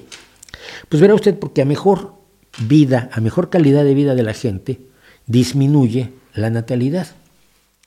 Es decir, para disminuir la natalidad no había que atacar el fenómeno de la natalidad, sino la calidad de vida de la gente.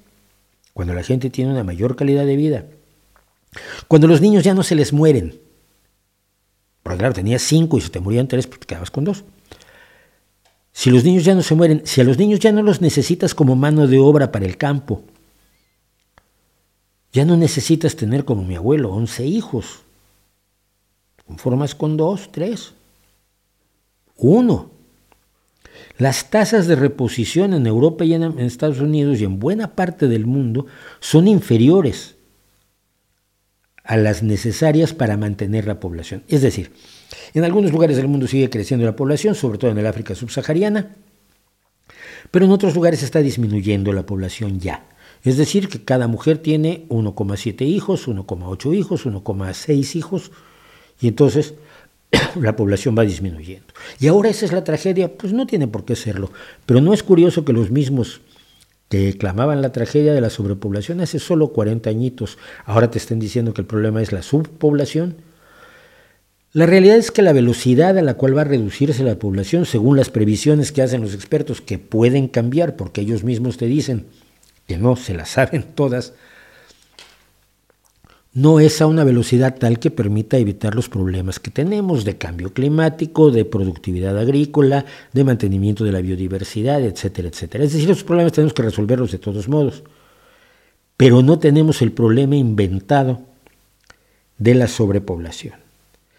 Yo nunca había visto, probablemente lo hubo y no me di cuenta, pero yo nunca había visto en ningún medio relevante, importante, como el New York Times, que es este el caso, este, esto lo está tomado, está copy-pegado directamente del New York Times, que un medio serio abordara la situación así, en vez de abordar el peligro de la sobrepoblación, que fue el pasto de los medios de comunicación durante toda mi juventud. Había que controlar la población, había que controlar la población, éramos demasiados, no íbamos a tener comida para todos. Sí, hombre, sí la tenemos. Porque va avanzando la tecnología, vamos siendo más productivos, vamos consiguiendo mejores rendimientos, tenemos mejores fertilizantes, las plagas se comen menos de los alimentos. Queda. El problema actual no es la productividad, sino que esa productividad se pueda poner en práctica en los lugares donde hay hambre. La mayoría de las hambrunas son por guerra, porque no pueden llegar los, los mecanismos de ayuda alimentaria a quienes están sufriendo la guerra, como es el caso de Yemen o como fue el caso de Sudán del Sur. Pero escasez de alimentos no solo no hay, sino que podemos estar muy cerca, si utilizamos la tecnología como debemos, de un mundo post-escasez, al menos en términos de comida podemos alimentar a 10 mil millones de personas sin problema y sin cargarnos el medio ambiente natural, es decir, sin afectar la biodiversidad y sin, utilizar más espacio para, para el cultivo, sino utilizando mejor los espacios que ya tenemos. Todo esto deberíamos saberlo todos. Todo esto cambia radicalmente la concepción que tenemos sobre el futuro que estamos construyendo para nosotros, para nuestros hijos para nuestros nietos. Yo tengo nietas de cuatro años y un hijo de 14, o sea, yo tengo aquí en todas las generaciones eh, intereses.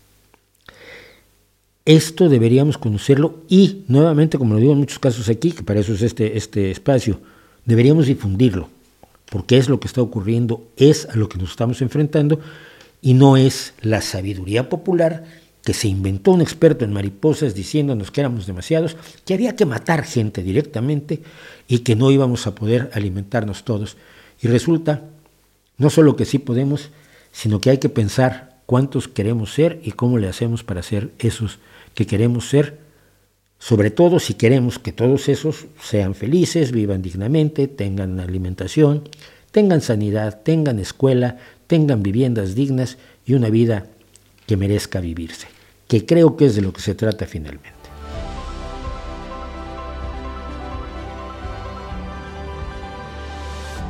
El estigmatizado que Monsanto traía, ese es, ese es uno de los más grandes caraduras, Giorgio Bon Giovanni.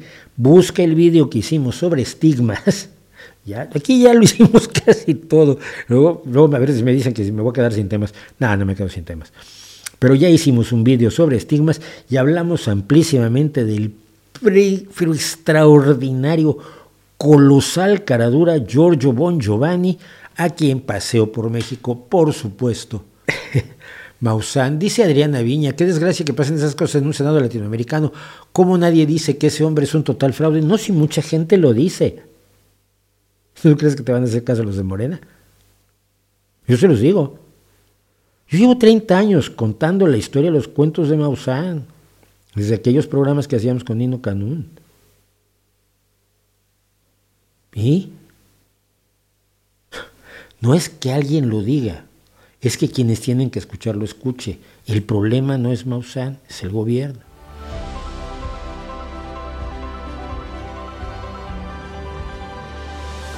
El Partido Popular Español hace mucho tiempo ha perdido la brújula de una manera muy espectacular. Es decir, de ser un partido demócrata cristiano que defiende principios liberales de derecha, religiosos y, de la propiedad privada y a los empresarios y demás. Primero que nada, es el único partido demócrata cristiano o del Partido Popular Europeo que es heredero directo de una dictadura tan brutal como fue el franquismo y mantiene tics de la dictadura. Luego se ha enfrentado al hecho de que si no se radicaliza, Vox le come la tostada y entonces se ha radicalizado cada vez más hasta ser una burla de sí mismo. Siempre ha estado manejado, insisto, por, por cuestiones relacionadas con el franquismo. Yo recuerdo mucho aquella carta de, de, de Aznar a los 17 años cuando decía que él se iba a fingir demócrata para alcanzar el poder y así promover los principios de Falange, que es un poco lo que hizo eh, después, pero del otro lado, Pablo Iglesias, sin llegar a ser presidente, que Aznar sí lo consiguió, y que ahora anda también desatado Aznar diciendo asnalidades, será bueno no decirle Aznar, pero si hablo en español, que luego por aquí ceceo, ¿eh? que lo sepan, si me oyen algún día uh, es porque también es normal que hable así, vivo aquí hace más de 20 años. Pero así, al no decirle Aznar a Aznar, pues digo que Aznar dice asnalidades. Bien, pero, eh, pero el PP ha llegado a límites cada vez más delirantes y cada vez la aparición de Vox los ha hecho moverse hacia una derecha irracional y al mismo tiempo desvergonzada, como lo que hace Ayuso al quitar, o, otros gobiernos del PP y Vox que trabajan en conjunto, eh, reduciendo, por ejemplo, las horas de las escuelas para que las madres solteras no puedan tener a sus hijos en la escuela, quitando la gratuidad de los comedores escolares, lo cual aumenta los problemas de la alimentación, sobre todo en las clases más desprotegidas, más desfavorecidas en España, eh, donde se cierran centros de salud y se reduce el personal médico para favorecer a las instituciones médicas privadas a las que se les paga con dinero público sus beneficios y sus ganancias, etcétera, etcétera.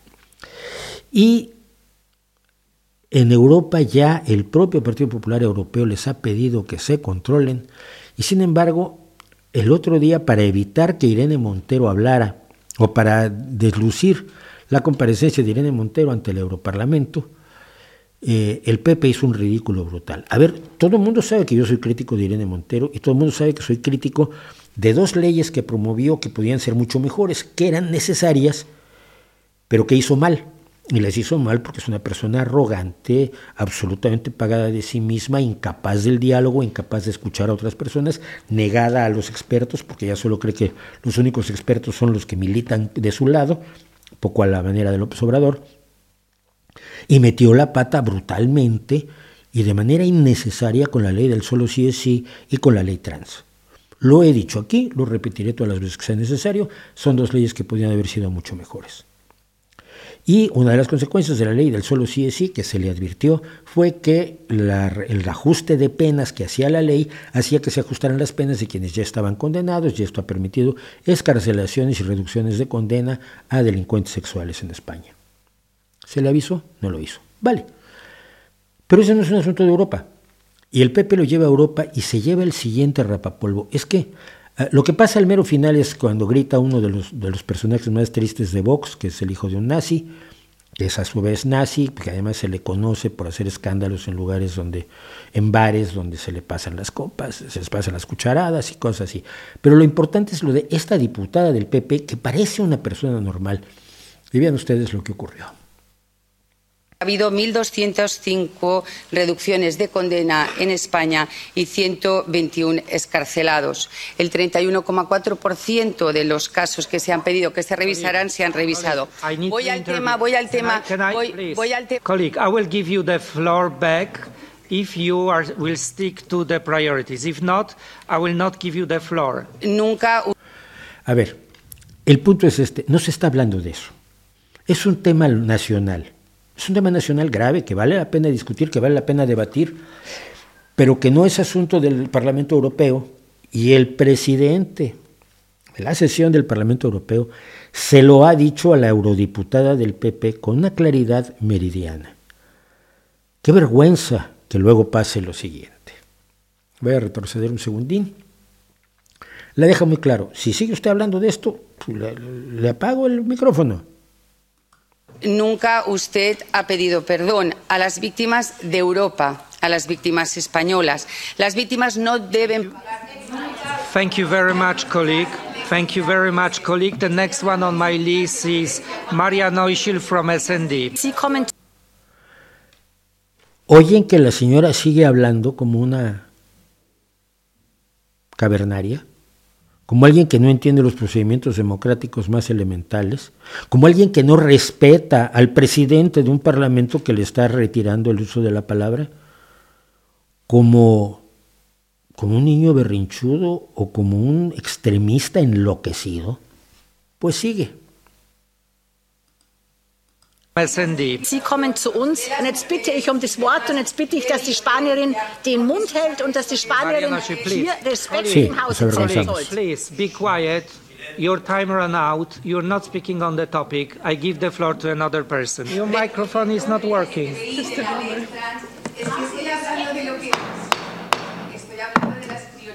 Do you want some water? Colleagues, please, if you want to do your local national politics, go to your national parliament. This is European Parliament. We are discussing, we are discussing, we are discussing the European things. Cámara como una misión irregular y de if you, y cuyo leave the informe. room. Uh, can I stop? I'm sorry. I'm sorry. If you're coming here to make the show for your national public, please don't do it again. This is not the place. Thank you very much, sir. Over 2,000 Bye. Yeah, yeah, yeah. Have a good day. This is not a circus. This is a committee. Thank you. Es, es absolutamente vergonzoso. Es absolutamente vergonzoso porque no sé y no alcanzo a entender qué propósito sirve esta vergüenza donde estás diciendo que las reglas democráticas ya no te valen para lo que tú haces, para tu política, para tu oposición. Y si el PP está oponiéndose a Podemos, le tengo una noticia. Podemos es un partido que está en liquidación. Absolutamente. Partido desaparecido como partido, como opción política, eh, digamos, unitaria, lo que es un partido político, tiene sus ideas, tiene sus propuestas, tiene su participación en las elecciones. Ahora es una especie de apéndice de, de todo lo que es sumar.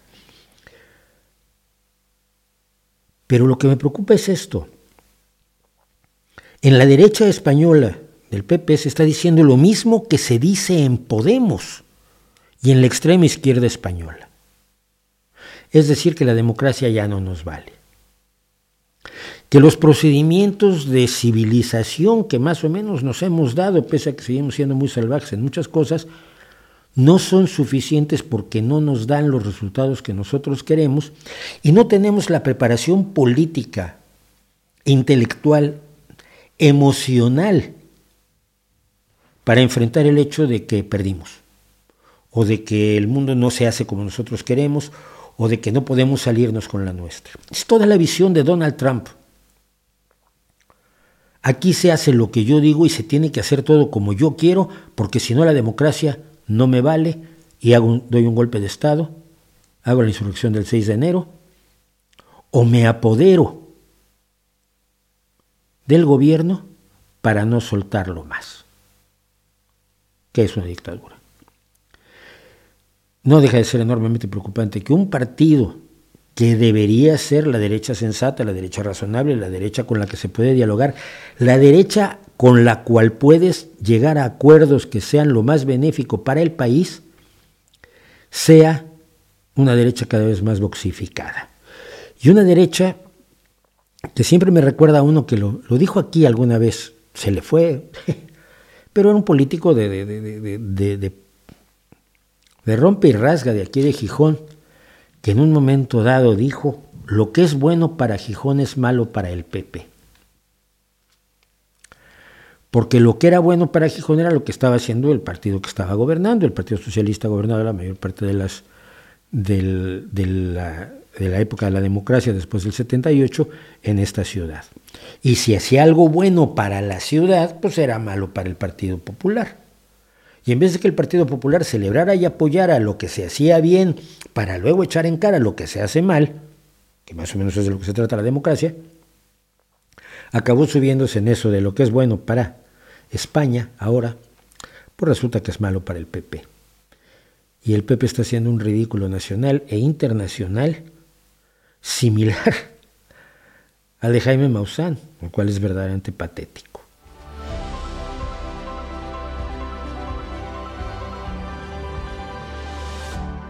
¿Qué comentarios tienen sobre que Bukele mencione cada tanto que sus Soros y sus ONG están detrás de varias de las críticas injustificadas hacia su gestión? Eh, es fácil, ¿no? Es lo que comentaba yo en Deutsche Welle. Es muy fácil. Lo acusas de todo. Lo, lo, raro es que lo acusan hasta desde la izquierda, ¿no?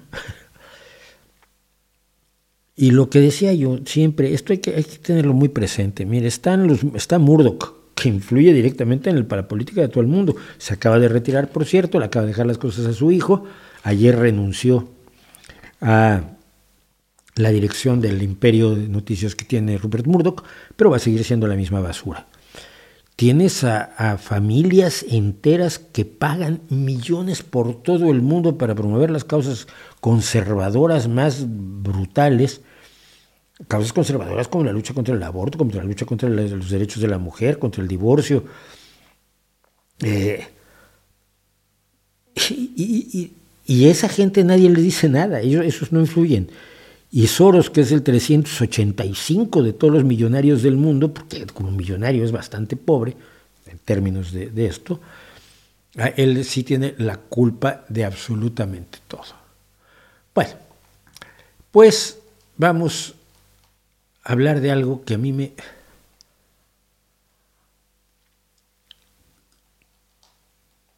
Me preguntan sobre una propagandista de Putin cuyo nombre no voy a decir siquiera, es asquerosa. Es absolutamente asquerosa.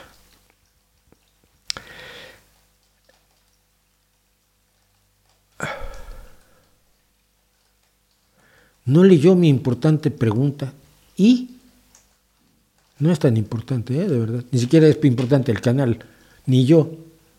¿De qué personaje se le de su playera? De nadie. Es, es, un personaje imaginario que simplemente nunca está, nunca está demasiado viejo para rock and rollear, que es lo que me pasa a mí también. ¿Qué piensa de Puigdemont? ¿Es de derecha, izquierda populista? Es de derecha, es un hombre claramente de derecha, siempre lo ha sido. Nunca dejaré, dejará de serlo.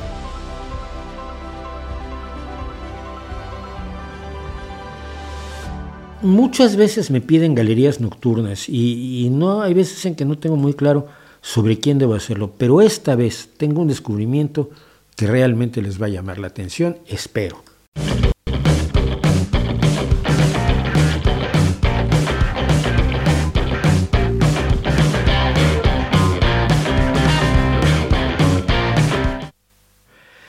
Vamos a hablar de Vasily Pukirev, pintor campesino, Vasily Vladimirovich, Vladimirovich Pukirev, acuérdense que Vladimirovich quiere decir hijo de Vladimir, Pukirev, que vivió del 13 de diciembre de 1832 al 1 de junio de 1890, 58 añitos vivió, un pintor de género ruso. Pintor de género son aquellos que pintan escenas de la vida cotidiana.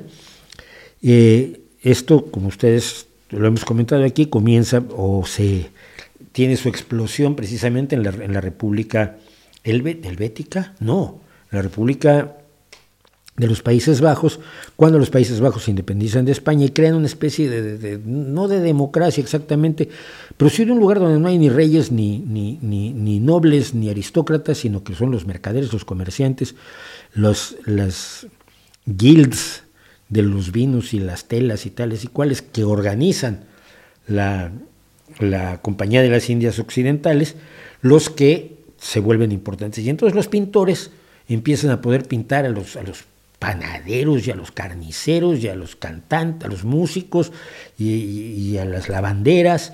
Eh, Vermeer, por supuesto, es el más conocido de ellos, con su magistral lechera, entre otras muchas eh, pinturas de género, es decir, de vida cotidiana, no pintas generalotes y, reyes, aristócratas y, cardenales y arzobispos. Bueno, eh, repito, como creo que debo decirlo siempre, yo no soy ni, experto en historia del arte, ni mucho menos, soy un aficionado al arte y nada más. Pero bueno, este señor que se llamó Vasily Pukirev, Pukirev tenía la característica fundamentalmente que venía de una familia campesina, pero se las arregló para estudiar pintura, se las arregló para ser becado, tenía tan buen trabajo que se las arregló para ser nombrado profesor de pintura y pasarlo bastante bien, por lo menos durante un tiempo. Este hombre es como el Rick Astley, toda proporción guardada, de, eh, de la pintura rusa. Rick Astley es conocido por uh, Never Gonna Give You Up. Tiene un montón de canciones más, sacó varios discos. Actualmente anda por el mundo haciendo covers, hasta de ACDC. Toca la batería maravillosamente bien. Todo mundo lo quiere horrores todos los músicos que viven alrededor de Rick Astley le tienen un enorme aprecio. Parece que el tipo es la, remonda. Hace poco hicieron Never Gonna Give You Up con la música de Smells Like Teen Spirit de Nirvana. Lo invitó Grohl a hacerlo con, con Foo Fighters. Todo lo que ha hecho Rick Astley no lo sabe nadie, porque todo el mundo lo conoce por esa canción. Y eso le pasó al pobre de Vasily Pukirev con esta maravillosa obra que cuenta toda una historia y toda una realidad impresionante de la Rusia de mediados del siglo XIX. Esta pintura se muestra en 1863 eh, y es, se llama El matrimonio desigual. ¿Qué historia hay detrás de esto? Bueno, en la Rusia zarista de mediados del siglo XIX, las chicas pobres tenían más o menos dos perspectivas para salir adelante en la vida. Dedicarse a la prostitución o casarse con algún comerciante rico y mayor de edad, con algún aristócrata, con algún militar. Y esto parece que era enormemente común. Entre otras cosas, y luego lo vamos a ver en otra maravillosa pintura de Pukirev, porque las chicas pobres no podían dar dote. Y esto que ya casi no existe en el mundo, pero que todavía existe en algunos lugares, es más o menos la idea de que tú para, que, para cargar con una novia te tienen que dar dinero o bienes.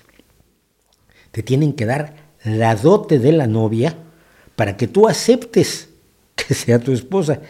Cosa que siempre me pareció a mí de lo más ridícula pero era una institución y ha sido una institución a lo largo de muchísimos siglos.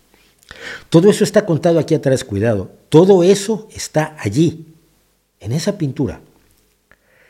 Entonces, pues muchas veces presionadas incluso por su familia, por sus padres, las chicas se veían obligadas a este tipo de matrimonios donde el amor pues, no aparecía ni, vamos, ni por la puerta. Y entonces tenemos a el novio y la novia con sus velitas para que se vea que son el novio y la novia.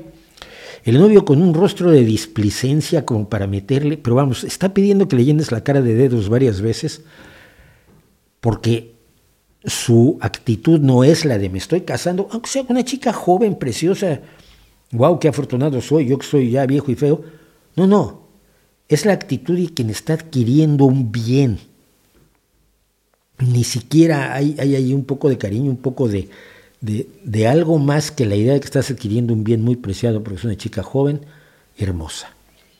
Y ella con una lágrima en los ojos, pero vestida con un lujo que solo puede haber salido del bolsillo de él, está a punto de que le ponga el anillo el sacerdote, que puede estar no de gusto con el asunto, pero sigue adelante con él.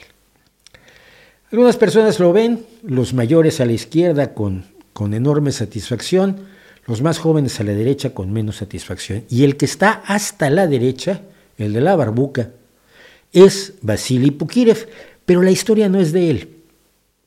Esta fue una historia que le ocurrió a un amigo suyo que tenía una chica a la que adoraba, pero que se le casó con uno de estos señores por motivos meramente económicos y crematísticos.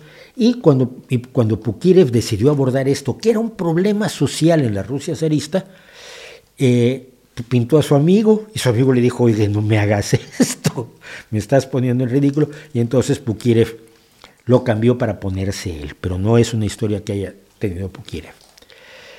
El cuadro fue un escándalo, fue todos los medios rusos lo mencionaron, fue adquirido por un coleccionista por una cantidad muy superior a lo que hubiera imaginado jamás Pukirev, y fue parte de un debate que llevó a que el zar, si mal no recuerdo, Alejandro III, decretara que los matrimonios con diferencias de edad excesivas no eran permisibles.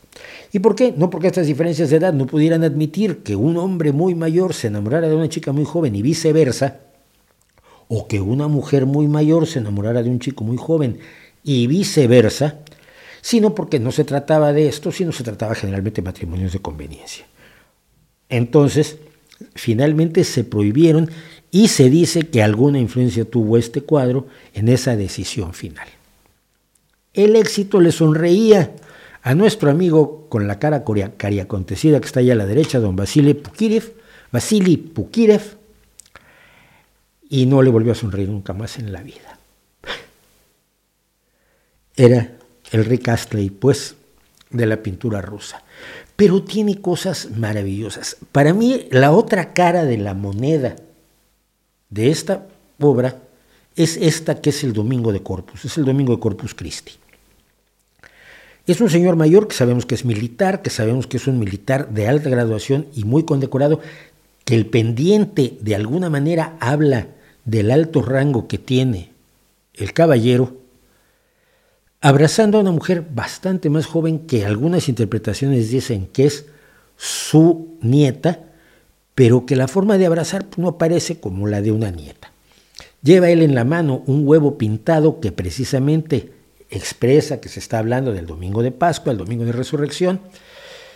Ella al parecer es una sirvienta porque encima de la falda lleva un delantal pero la forma en que ella lo mira es otro mundo respecto de cómo esta chica miraría al mamarracho que tiene a su derecha su marido dentro de un segundo cuando le acaben de poner el anillo. La forma en que ella lo ve y, la, ternura que él expresa me parecen a mí el otro lado de la moneda. Si son pareja o ella es una sirvienta que se refugia en los brazos de él y lo hacen de una, lo hacen de una manera más aceptable que por supuesto la, de, la del otro. ¿Qué es? Nadie lo sabe porque ni siquiera las interpretaciones de las obras de Pukirev se encuentran fácilmente. Y miren que me he metido a páginas en ruso y luego tradúcelas y luego traduce del español, traducción del ruso al español. Porque claro, las construcciones en ruso al pasarse al español, luego el idioma sufre horrores. Pero de esta no encontré ninguna interpretación interesante, ninguna interpretación que fuera totalmente válida. Tenemos este otro personaje que me encanta su patetismo, que es el, apostador. Y es un tipo que está apostando, que está jugando a las cartas, bebiendo, y que tiene la cara perfecta de lo que decían, lo que dicen muchos y decimos muchos. Yo a mí me gusta mucho jugar al póker, pero nunca juego por necesidad. O apostaba en los caballos, pero no por necesidad. Por, por cuánto me va a costar ir a los caballos hoy, pues, tantos, eso gasto, pero como eso voy a gastar, no tengo esperanza de ganar. Jugar por necesidades, jugar por obligaciones, perder por necesidad. Y este hombre está perdiendo por necesidad y jugando por obligación y se nota. Tiene retratos tan deliciosos como este, evidentemente retratos hechos por encargo, eh, pero que me parecen magníficos para un pintor absolutamente o prácticamente desconocido, salvo por el matrimonio desigual. Hablábamos de la dote y esta es otra historia completa de, ese, de, ese, de esa Rusia zarista que pinta Pukirev. El señor de la barba en, en el dintel de la puerta es el comerciante que está recibiendo la dote a ver si le conviene la novia. La novia de rojo está muy preocupada con su amiga de blanco que le toma la mano porque si la dote no es suficiente, pues no se casa. La mujer con el velo a la derecha es al parecer la madre que lleva parte del inventario en su mano, mientras que a la izquierda está un paje del señor comerciante con la lista de los bienes que se están entregando, ropajes, brocados, telas, etc. Y al parecer no le está gustando mucho esa tela que no le parece que valga tanto como las otras dos mujeres que parecen ser parte de la familia de la novia le están tratando de convencer que es, mientras otra rebusca la mantelería en un arcón para satisfacer al tipo que, como en el caso del matrimonio desigual, tiene una cara para llevarlas absolutamente exigente. Es decir, dan ganas de verdad de meterse al cuadro y decirle, a ver, ven para acá chiquitín, que tengo un par de cosas que decirte. Con la manita. Eh, luego está esta maravilla que es la boda interrumpida o el bígamo. Yo la primera interpretación que leí de esto es que se les había muerto la novia a la mitad de la boda, lo cual me pareció horroroso, pero bueno, es pintable, pero no explicaba muchas cosas. Primero que nada, no explicaba que al novio le estuviera bastante dando igual que la novia estuviera tirada a la izquierda, a su izquierda. Y sabemos que el novio es el novio porque tiene la velita. El novio es el novio que tiene la velita y le está dando bastante igual la novia, porque la señora de negro que le está dando la espalda y llorando sobre el hombro de otra mujer es su primera esposa y el tipo se estaba casando por segunda vez. El cura, el sacerdote, está en plan de cómo a ver cómo estuvo esto y el escándalo es generalizado.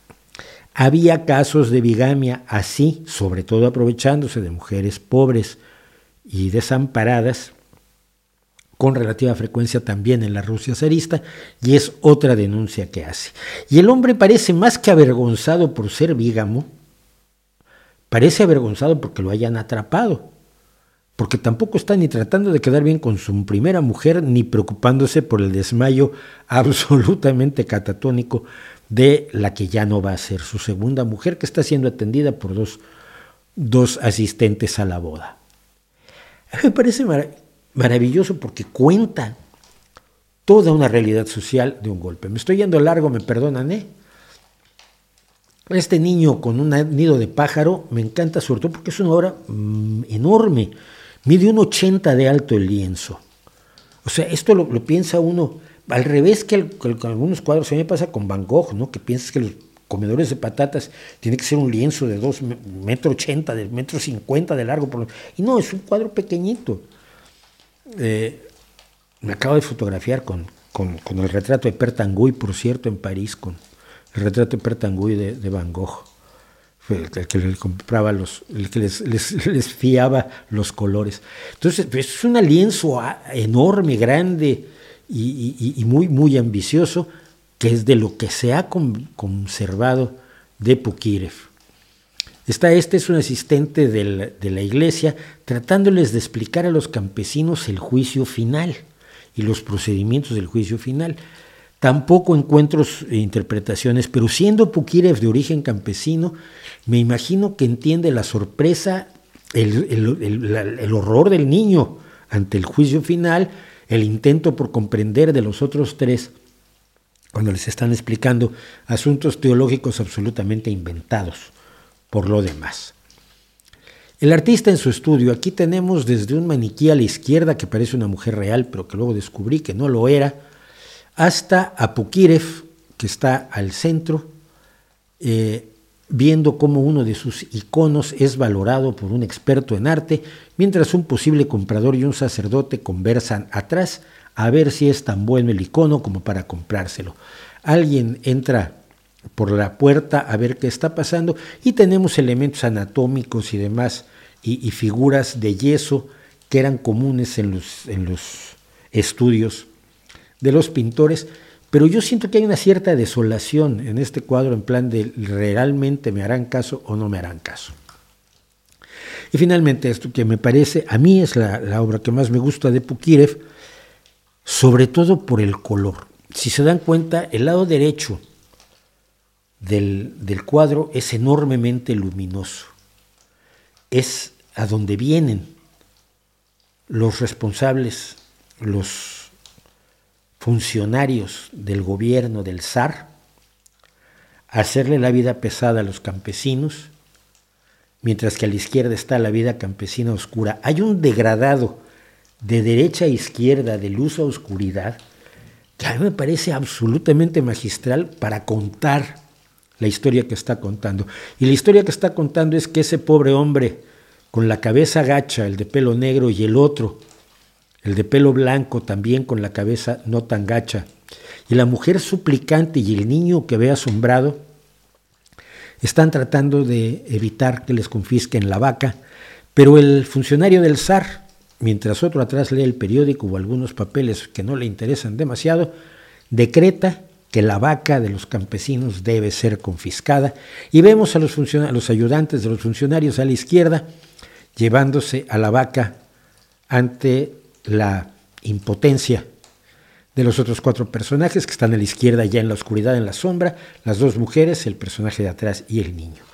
Me parece magistral, me parece doloroso, me parece que también cuenta toda una historia de cómo vivían esos campesinos a los que pertenecía el propio Bukirev, y nada de esto le trajo ningún reconocimiento. Finalmente se dio un poco a la bebida y antes de los 60 años murió, aunque había también pintado a otros trabajadores que se esforzaban enormemente como los que están aquí, tendiendo las vías del progreso, el inicio de un nuevo tiempo industrial en la Rusia, en la Rusia de los zares.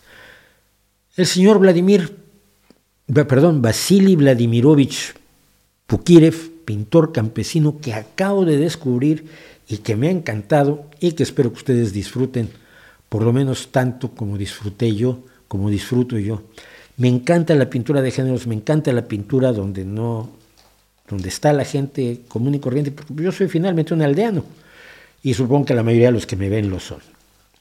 ¿O me equivoco?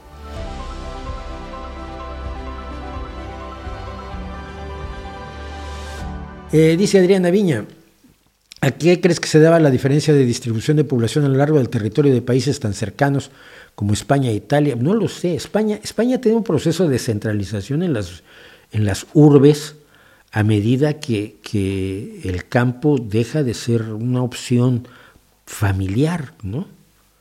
España es un país de grandes extensiones de tierra donde las explotaciones son de latifundios. Eh, las posibilidades de vivir de la tierra como vivían mis bisabuelos han ido desapareciendo y además las oportunidades están en la ciudad y lo está en la ciudad. En el pueblo donde nació mi abuelo, está aquí a 20 minutos, 25 minutos, se llama Palacio de Ardizana, tiene actualmente 25 casas, por la que tenía 20 o 15 cuando nació mi abuelo, 1890, no, 1870, sí, 1870 se va de 18 años a México en 1890, poco antes. Eh, mi bisabuelo era labrador y en su acta de nacimiento aparece oficio labrador y su mujer pues dedicada a su hogar, lógicamente, mi bisabuela. Y entonces para los hijos no les podías dejar, no podías repartir la tierra entre los tres o cuatro cinco o diez hijos que tenías. Le dejabas al mayor la tierra y a los otros pues, les dabas lo que le dieron a mi abuelo, un traje, 100 duros y un pasaje para América. A mi abuelo le tocó México, acabó en Yucatán. Entonces, eh, quizás Italia es, tiene un campo más habitable todavía, pero España se está convirtiendo, sobre todo en las zonas rurales, en la España vaciada. La España donde viven pueblos enteros, donde vive un puñado de personas mayores. Pero los jóvenes no quieren vivir allí, los jóvenes se han ido a buscar las oportunidades en la, ciudad, los jóvenes han estudiado la carrera o tienen un, oficio o, tienen un empleo que es inviable en pequeños pueblos de 200, 300 habitantes. Y entonces, a medida que la economía se aleja de los poblados, los poblados se, se despueblan por así decirlo, ¿no? Pienso en, poblaciones que fueron importantes. Mieres, por ejemplo, un gran centro minero. Cierras las minas, Mieres se vacía. Y hace algunos, no sé ahora, pero hace algunos años Mieres tenía la tierra más barata de España. Y, vas a esos pueblos y ves abandono, creciente abandono y creciente concentración en centros urbanos. No te digo las grandes urbas como Madrid o Barcelona, pero sí te digo ciudades como Gijón, donde somos eh, no recuerdo, 380 mil personas, eh, y, el millón de personas que viven en, Asturias están prácticamente concentrados en los tres grandes centros urbanos, Gijón, Avilés y, Oviedo, siendo la más poblada Gijón, que no es capital, por cierto. Entonces, creo que por ahí puede haber explicaciones, pero quizás habría que estudiarlo mejor.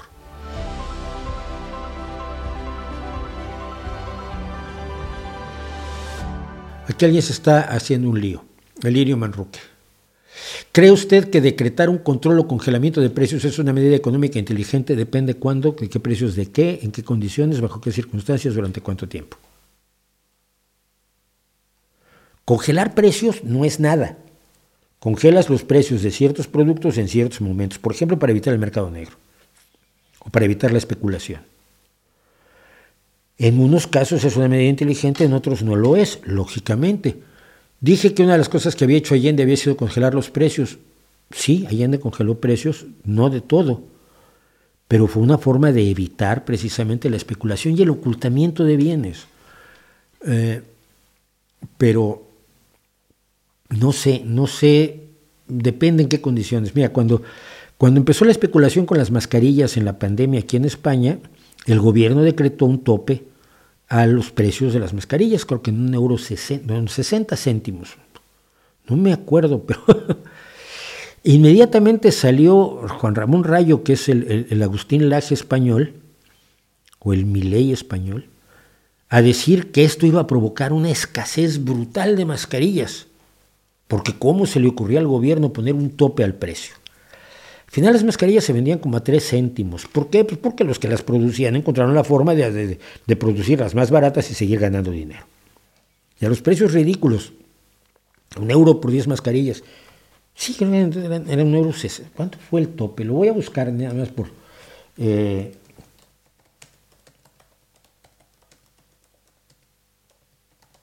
porque bueno, se le echaron encima a Sánchez el gobierno acordó el precio máximo de las mascarillas en 0,72 euros, es decir, en 72 céntimos de euro. Un mes después no había mascarillas a 72 céntimos, porque todas eran más baratas. Te digo, llegaron a los 10 céntimos, 5 céntimos. ¿Por qué? Bueno, porque los productores, te digo, produjeron más, produjeron mejor, redujeron costos y, lograron vendértelas a 10 céntimos y ganar dinero de eso. Si no ganas el 40%, eres mal negociante. O sea que las que te vendían a 10 céntimos estaban siendo fabricadas en 5 o 6 céntimos.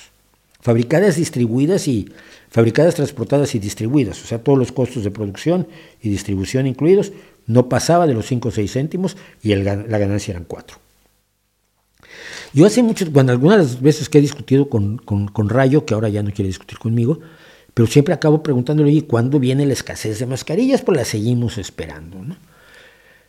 En ciertas condiciones es necesario controlar precios, sí, de manera muy cuidadosa, para no provocar el mercado negro, por supuesto, pero no es algo que se pueda afirmar genéricamente.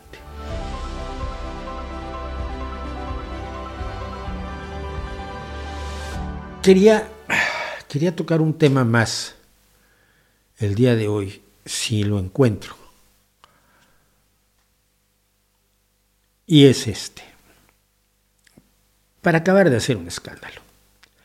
Los problemas del conservacionismo. En varias ocasiones yo me he pronunciado en contra de algunas de las delirios de los ecologistas y de los pseudoecologistas.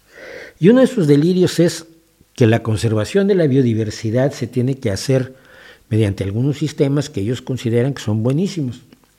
No lo han probado y ese es parte del problema. Y el problema es que en la revista eh, Nature de este mes o de hace unas semanas, no me acuerdo exactamente cuándo, eh, dos especialistas, el profesor Andrew Balfour de la Universidad de Cambridge el profesor Ian Bateman de la Universidad de Exeter, ambos en Gran Bretaña, están pidiendo a quienes son responsables de las políticas, otra vez, tenemos a gente que sabe, que tiene datos, que tiene información, ante quienes hacen las políticas porque Greenpeace dijo algo, que utilicen una aproximación distinta a las que está promoviendo el pseudoecologismo, que es la del ahorro de tierra.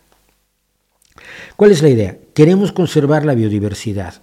Sí, ¿qué es la biodiversidad? Bueno, la biodiversidad es toda la cadena de, de, animales, plantas, hongos, que no son plantas, eh, que viven en una zona determinada y que conforman todo lo que es la estructura de una red ecológica, de una red de, eh, de vida. ¿Qué es lo que han que han propuesto los pseudoecologistas. Bueno, aumentar la vida salvaje localmente. Y sí, pero cuando lo haces reduces la producción de, alimentos. Es decir, cuando amplías los bosques, reduces la producción de alimentos. Eh, reducir el uso de pesticidas y fertilizantes, que es una de las obsesiones de algunos de los pseudoecologistas, incluida María Elena Álvarez Bullarroces, la doctora Licenco en México, Dice que sí, en ocasiones puede aumentar las poblaciones de algunas plantas y animales más comunes en las granjas, pero hace poco, por las aves que están en peligro de extinción, los invertebrados, las plantas y las especies de hongos que necesitan grandes espacios de tierra no cultivada. Es decir, quitar los pesticidas y, los fertilizantes de la tierra cultivada realmente no cambia nada. No hace que mejore la biodiversidad en la tierra cultivada. Para que la biodiversidad florezca necesitas grandes espacios de tierra no cultivada. Volver a tomar áreas de la, del cultivo para volverlas a convertir falsamente, artificialmente, en espacios silvestres, puede beneficiar, dicen, a las especies que, tienen, están en riesgo localmente. Pero a menos que otras áreas vean aumentos de compensación en la producción de alimentos, esto lo único que hace es reducir la producción local, aumentar la demanda de importaciones de alimentos. Para importar alimentos tienes que usar barcos y aviones y camiones y gastar un montón de combustibles fósiles y por lo tanto daña la biodiversidad donde se están produciendo aquellos alimentos que estás importando. Eso en mi pueblo se llamaba tapar abrir un agujero para tapar otro. Y también argumentan que la agricultura orgánica, que es la otra solución mágica que te proponen los, los, eh, los eh, donde los cultivos se producen y manufacturan sin fertilizantes, se producen sin fertilizantes, pesticidas manufacturados, es aún más dañina. Pocas especies se benefician y los, la reducción en producción de estos de estas tierras cultivadas, aumenta la necesidad de importaciones de alimentos otra vez. Otro estudio que leí ahora habla de un 80% de menor productividad de los cultivos orgánicos que no son orgánicos, que no, que no tienen ninguna ventaja para el, para el consumidor, ni para el productor, ni para nadie. Sí se venden, acaban vendiéndose más caros y acaban siendo productos de lujo, en los supermercados, pero nada más. Cuando ellos hablan del ahorro de tierras, lo que proponen es algo que suena tan razonable que ningún ecologista te lo va a aceptar. Se llama conservar grandes espacios de tierras sin cultivar. No seguir aumentando la tierra cultivable, que es lo que se hace, por ejemplo, con el proyecto de las milpas que tiene México, que es tirar, tirar bosque para ir avanzando cuando agotas el, suelo, grandes extensiones que tengan poblaciones más grandes de, los, de las especies que dependen de esos hábitats naturales, es decir, grandes poblaciones de plantas, de hongos y de animales, vertebrados, invertebrados, aves, mamíferos, lo que sea, para que sea ecológicamente sostenible. Y en las partes donde tienes tierra cultivada, utilizar la tecnología, los fertilizantes, los pesticidas, las semillas mejoradas, los transgénicos, la, la, mecanización del campo y todo lo que sea necesario para incrementar la producción, producir más en menos tierra cultivable, para tener más espacios que dedicarle a la biodiversidad en vez de luchar contra la tierra cultivable.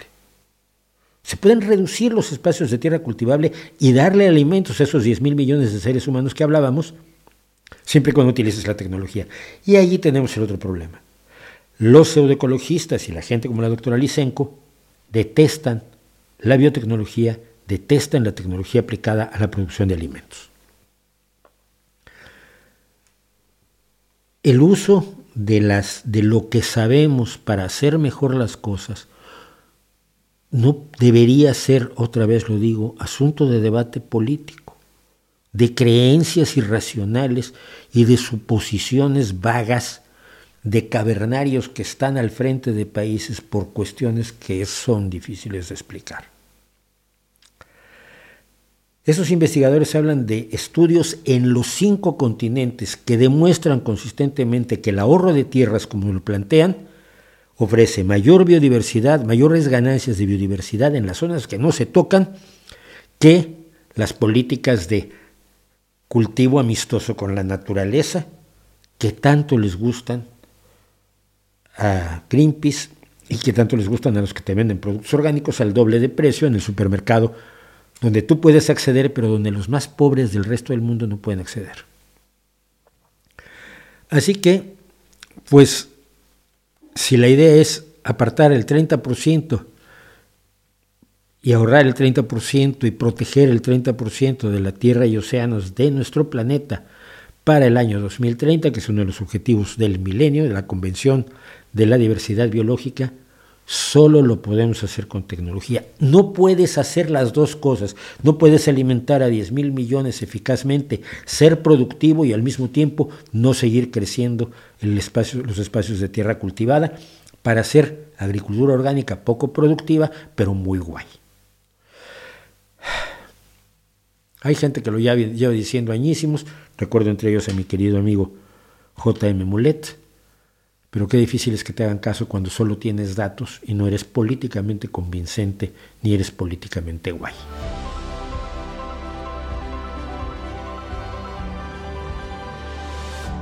Su final. ¿Qué opina del caso Ebrard en México, quien parece estar organizando un nuevo movimiento político? Tiene las mismas esperanzas de ser presidente que yo, que no me estoy presentando. Gracias a ley, a una mujer la condenaron a seis meses de prisión por tocarle el trasero a un hombre en una discoteca en Pamplona.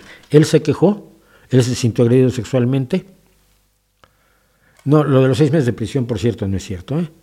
Pero, pero, si él se quejó, ¿a ti alguna vez te han tocado sin que quieras? Otra vez, vuelvo a lo que yo explicaba. Ay, una chica me besó, me tocó el culo y está, ay, qué emoción me da porque es bien bonita y me gusta mucho y igual ligo. No, piensa que alguien que te desagrada, que te resulta repugnante, que no quieres que te toque, va y te toca. Hombre o mujer. Yo hablé de la experiencia que yo tuve con la madre de un amigo mío, que se dedicó a pescar juventud, por cierto, al estilo de la boda desigual entre los amigos de su hijo, que fue muy desagradable aquello. El día que te planta un beso en la boca, sientes que y también había un, había un pederasta en, mi barrio, todos los niños estábamos al tanto de él, ¿no? Y, y, y, desde que un día yo venía sentado junto a él y no sé qué me preguntó y me hizo así, me puso la mano en el hombro y me levanté y me piré. Bueno, no pensé que fuera tan directo el, tipo, porque era un, era un, tipo absolutamente desquiciado. Y los niños sabíamos quién era y lo rehuíamos. Eh, que alguien te meta mano sin tu consentimiento, ¿cómo puedes decir que está bien? Lo que pasa es que la imagen que tú te, te planteas Cuando una chica te toca o te da un beso que tú no querías, es alguien que te resulta más o menos atractivo y que tiene expectativas, por ejemplo, de la práctica del sexo, que siempre sería bueno, siempre sano, ¿eh? Pero no te lo planteas de otro modo. No te lo planteas como se lo plantean quienes se sienten agredidos y atacados. Plantéatelo así. Ni, siquiera eres tan buen partido como para esperar que, realmente alguien que vale tanto la pena como aquellos a quienes miras tú venga y te diga, ven, ven papá, vamos a casa, que quiero jugar a los, al doctor y a la enfermera. No, mira, eso no pasa. Esas son fantasías sexuales adolescentes razonables, pero que no debes tener pasada cierta edad y que debes de entender que a la gente puede que no le guste que la toquen. Y tiene derecho a que no la toquen. Simple. Y no me vengas con que eso te impide las relaciones con otros seres humanos, pues no es cierto. Cuando alguien quiere que le toques o que le pongas la mano encima de la mano, se nota, lo sabes, y si no lo sabes, eres muy niño, joder.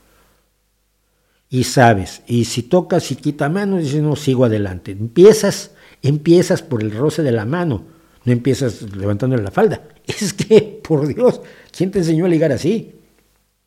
Así que no, por favor no digan tonterías.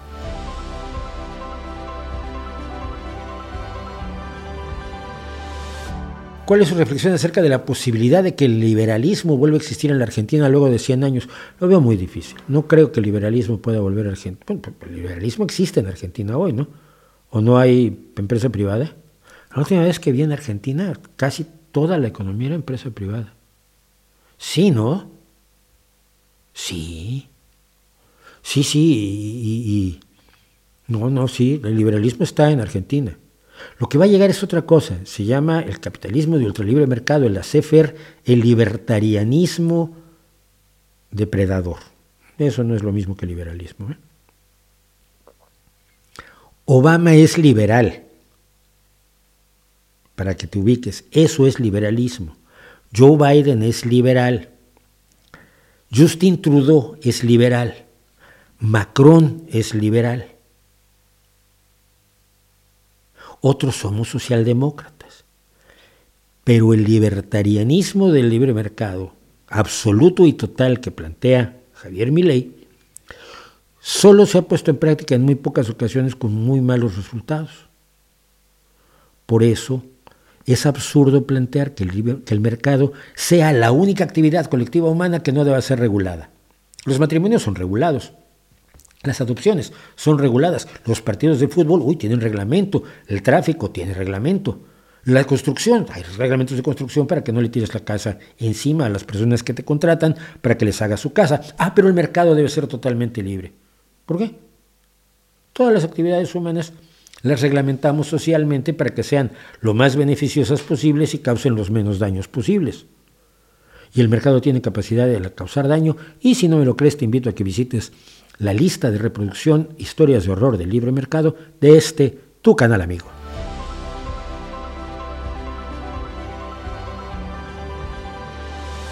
Ramones, no, me va a gustar Ramones. Me acuerdo cuando decían, yo, yo decía que iban a vender una, una guitarra de los Ramones y que era seminueva porque solo había usado tres acordes. Ha pensado en hacer un cómic, digamos, didáctico, es que yo no, he escrito guiones de cómic, pero yo dibujo, vamos, peor de cómo bailo, que ya es decir. Entonces, no. Una cosa interesante, dice Sebastián Galeano, brutal la pintura de este señor, me suena que le gustaba Rembrandt y lo estudió juiciosamente. Pues no, mira, no tenía forma de conocer a Rembrandt en, en la Rusia de 1860. Después de hacer la, boda, la boda dispareja, yo no me acuerdo cómo se llamaba en español, la boda desigual, eh, pidió una beca para ir a ver arte a Europa durante un año. Pero eso fue después de producir algunos de sus cuadros, sus mejores cuadros de los que hemos visto aquí. Los puedes ver por cronología en, en Google. Pero él ya había hecho esto, él sigue más que nada tradiciones rusas, porque más como campesino, no pudo ver arte europeo hasta después de su gran éxito con la boda desigual. Impresionante, más, más impresionante aún, creo yo.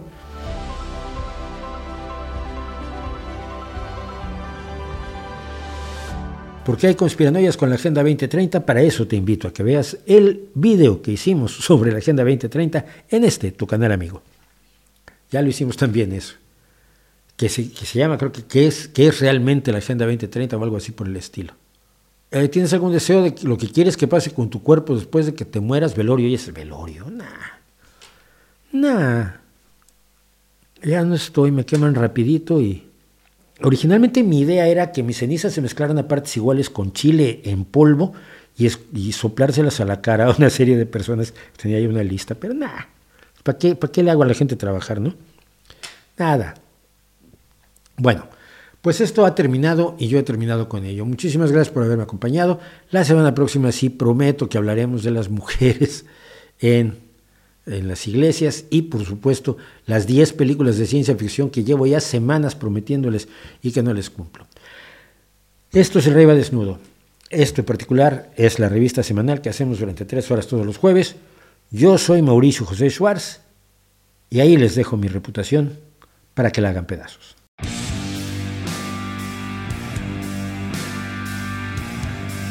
Gracias por acompañarnos en El Rey va desnudo en vivo, el podcast de los streamings semanales que un servidor, Mauricio José Schwartz, hace en su canal de YouTube. Nos escuchamos aquí la próxima semana. No olvide recomendarnos.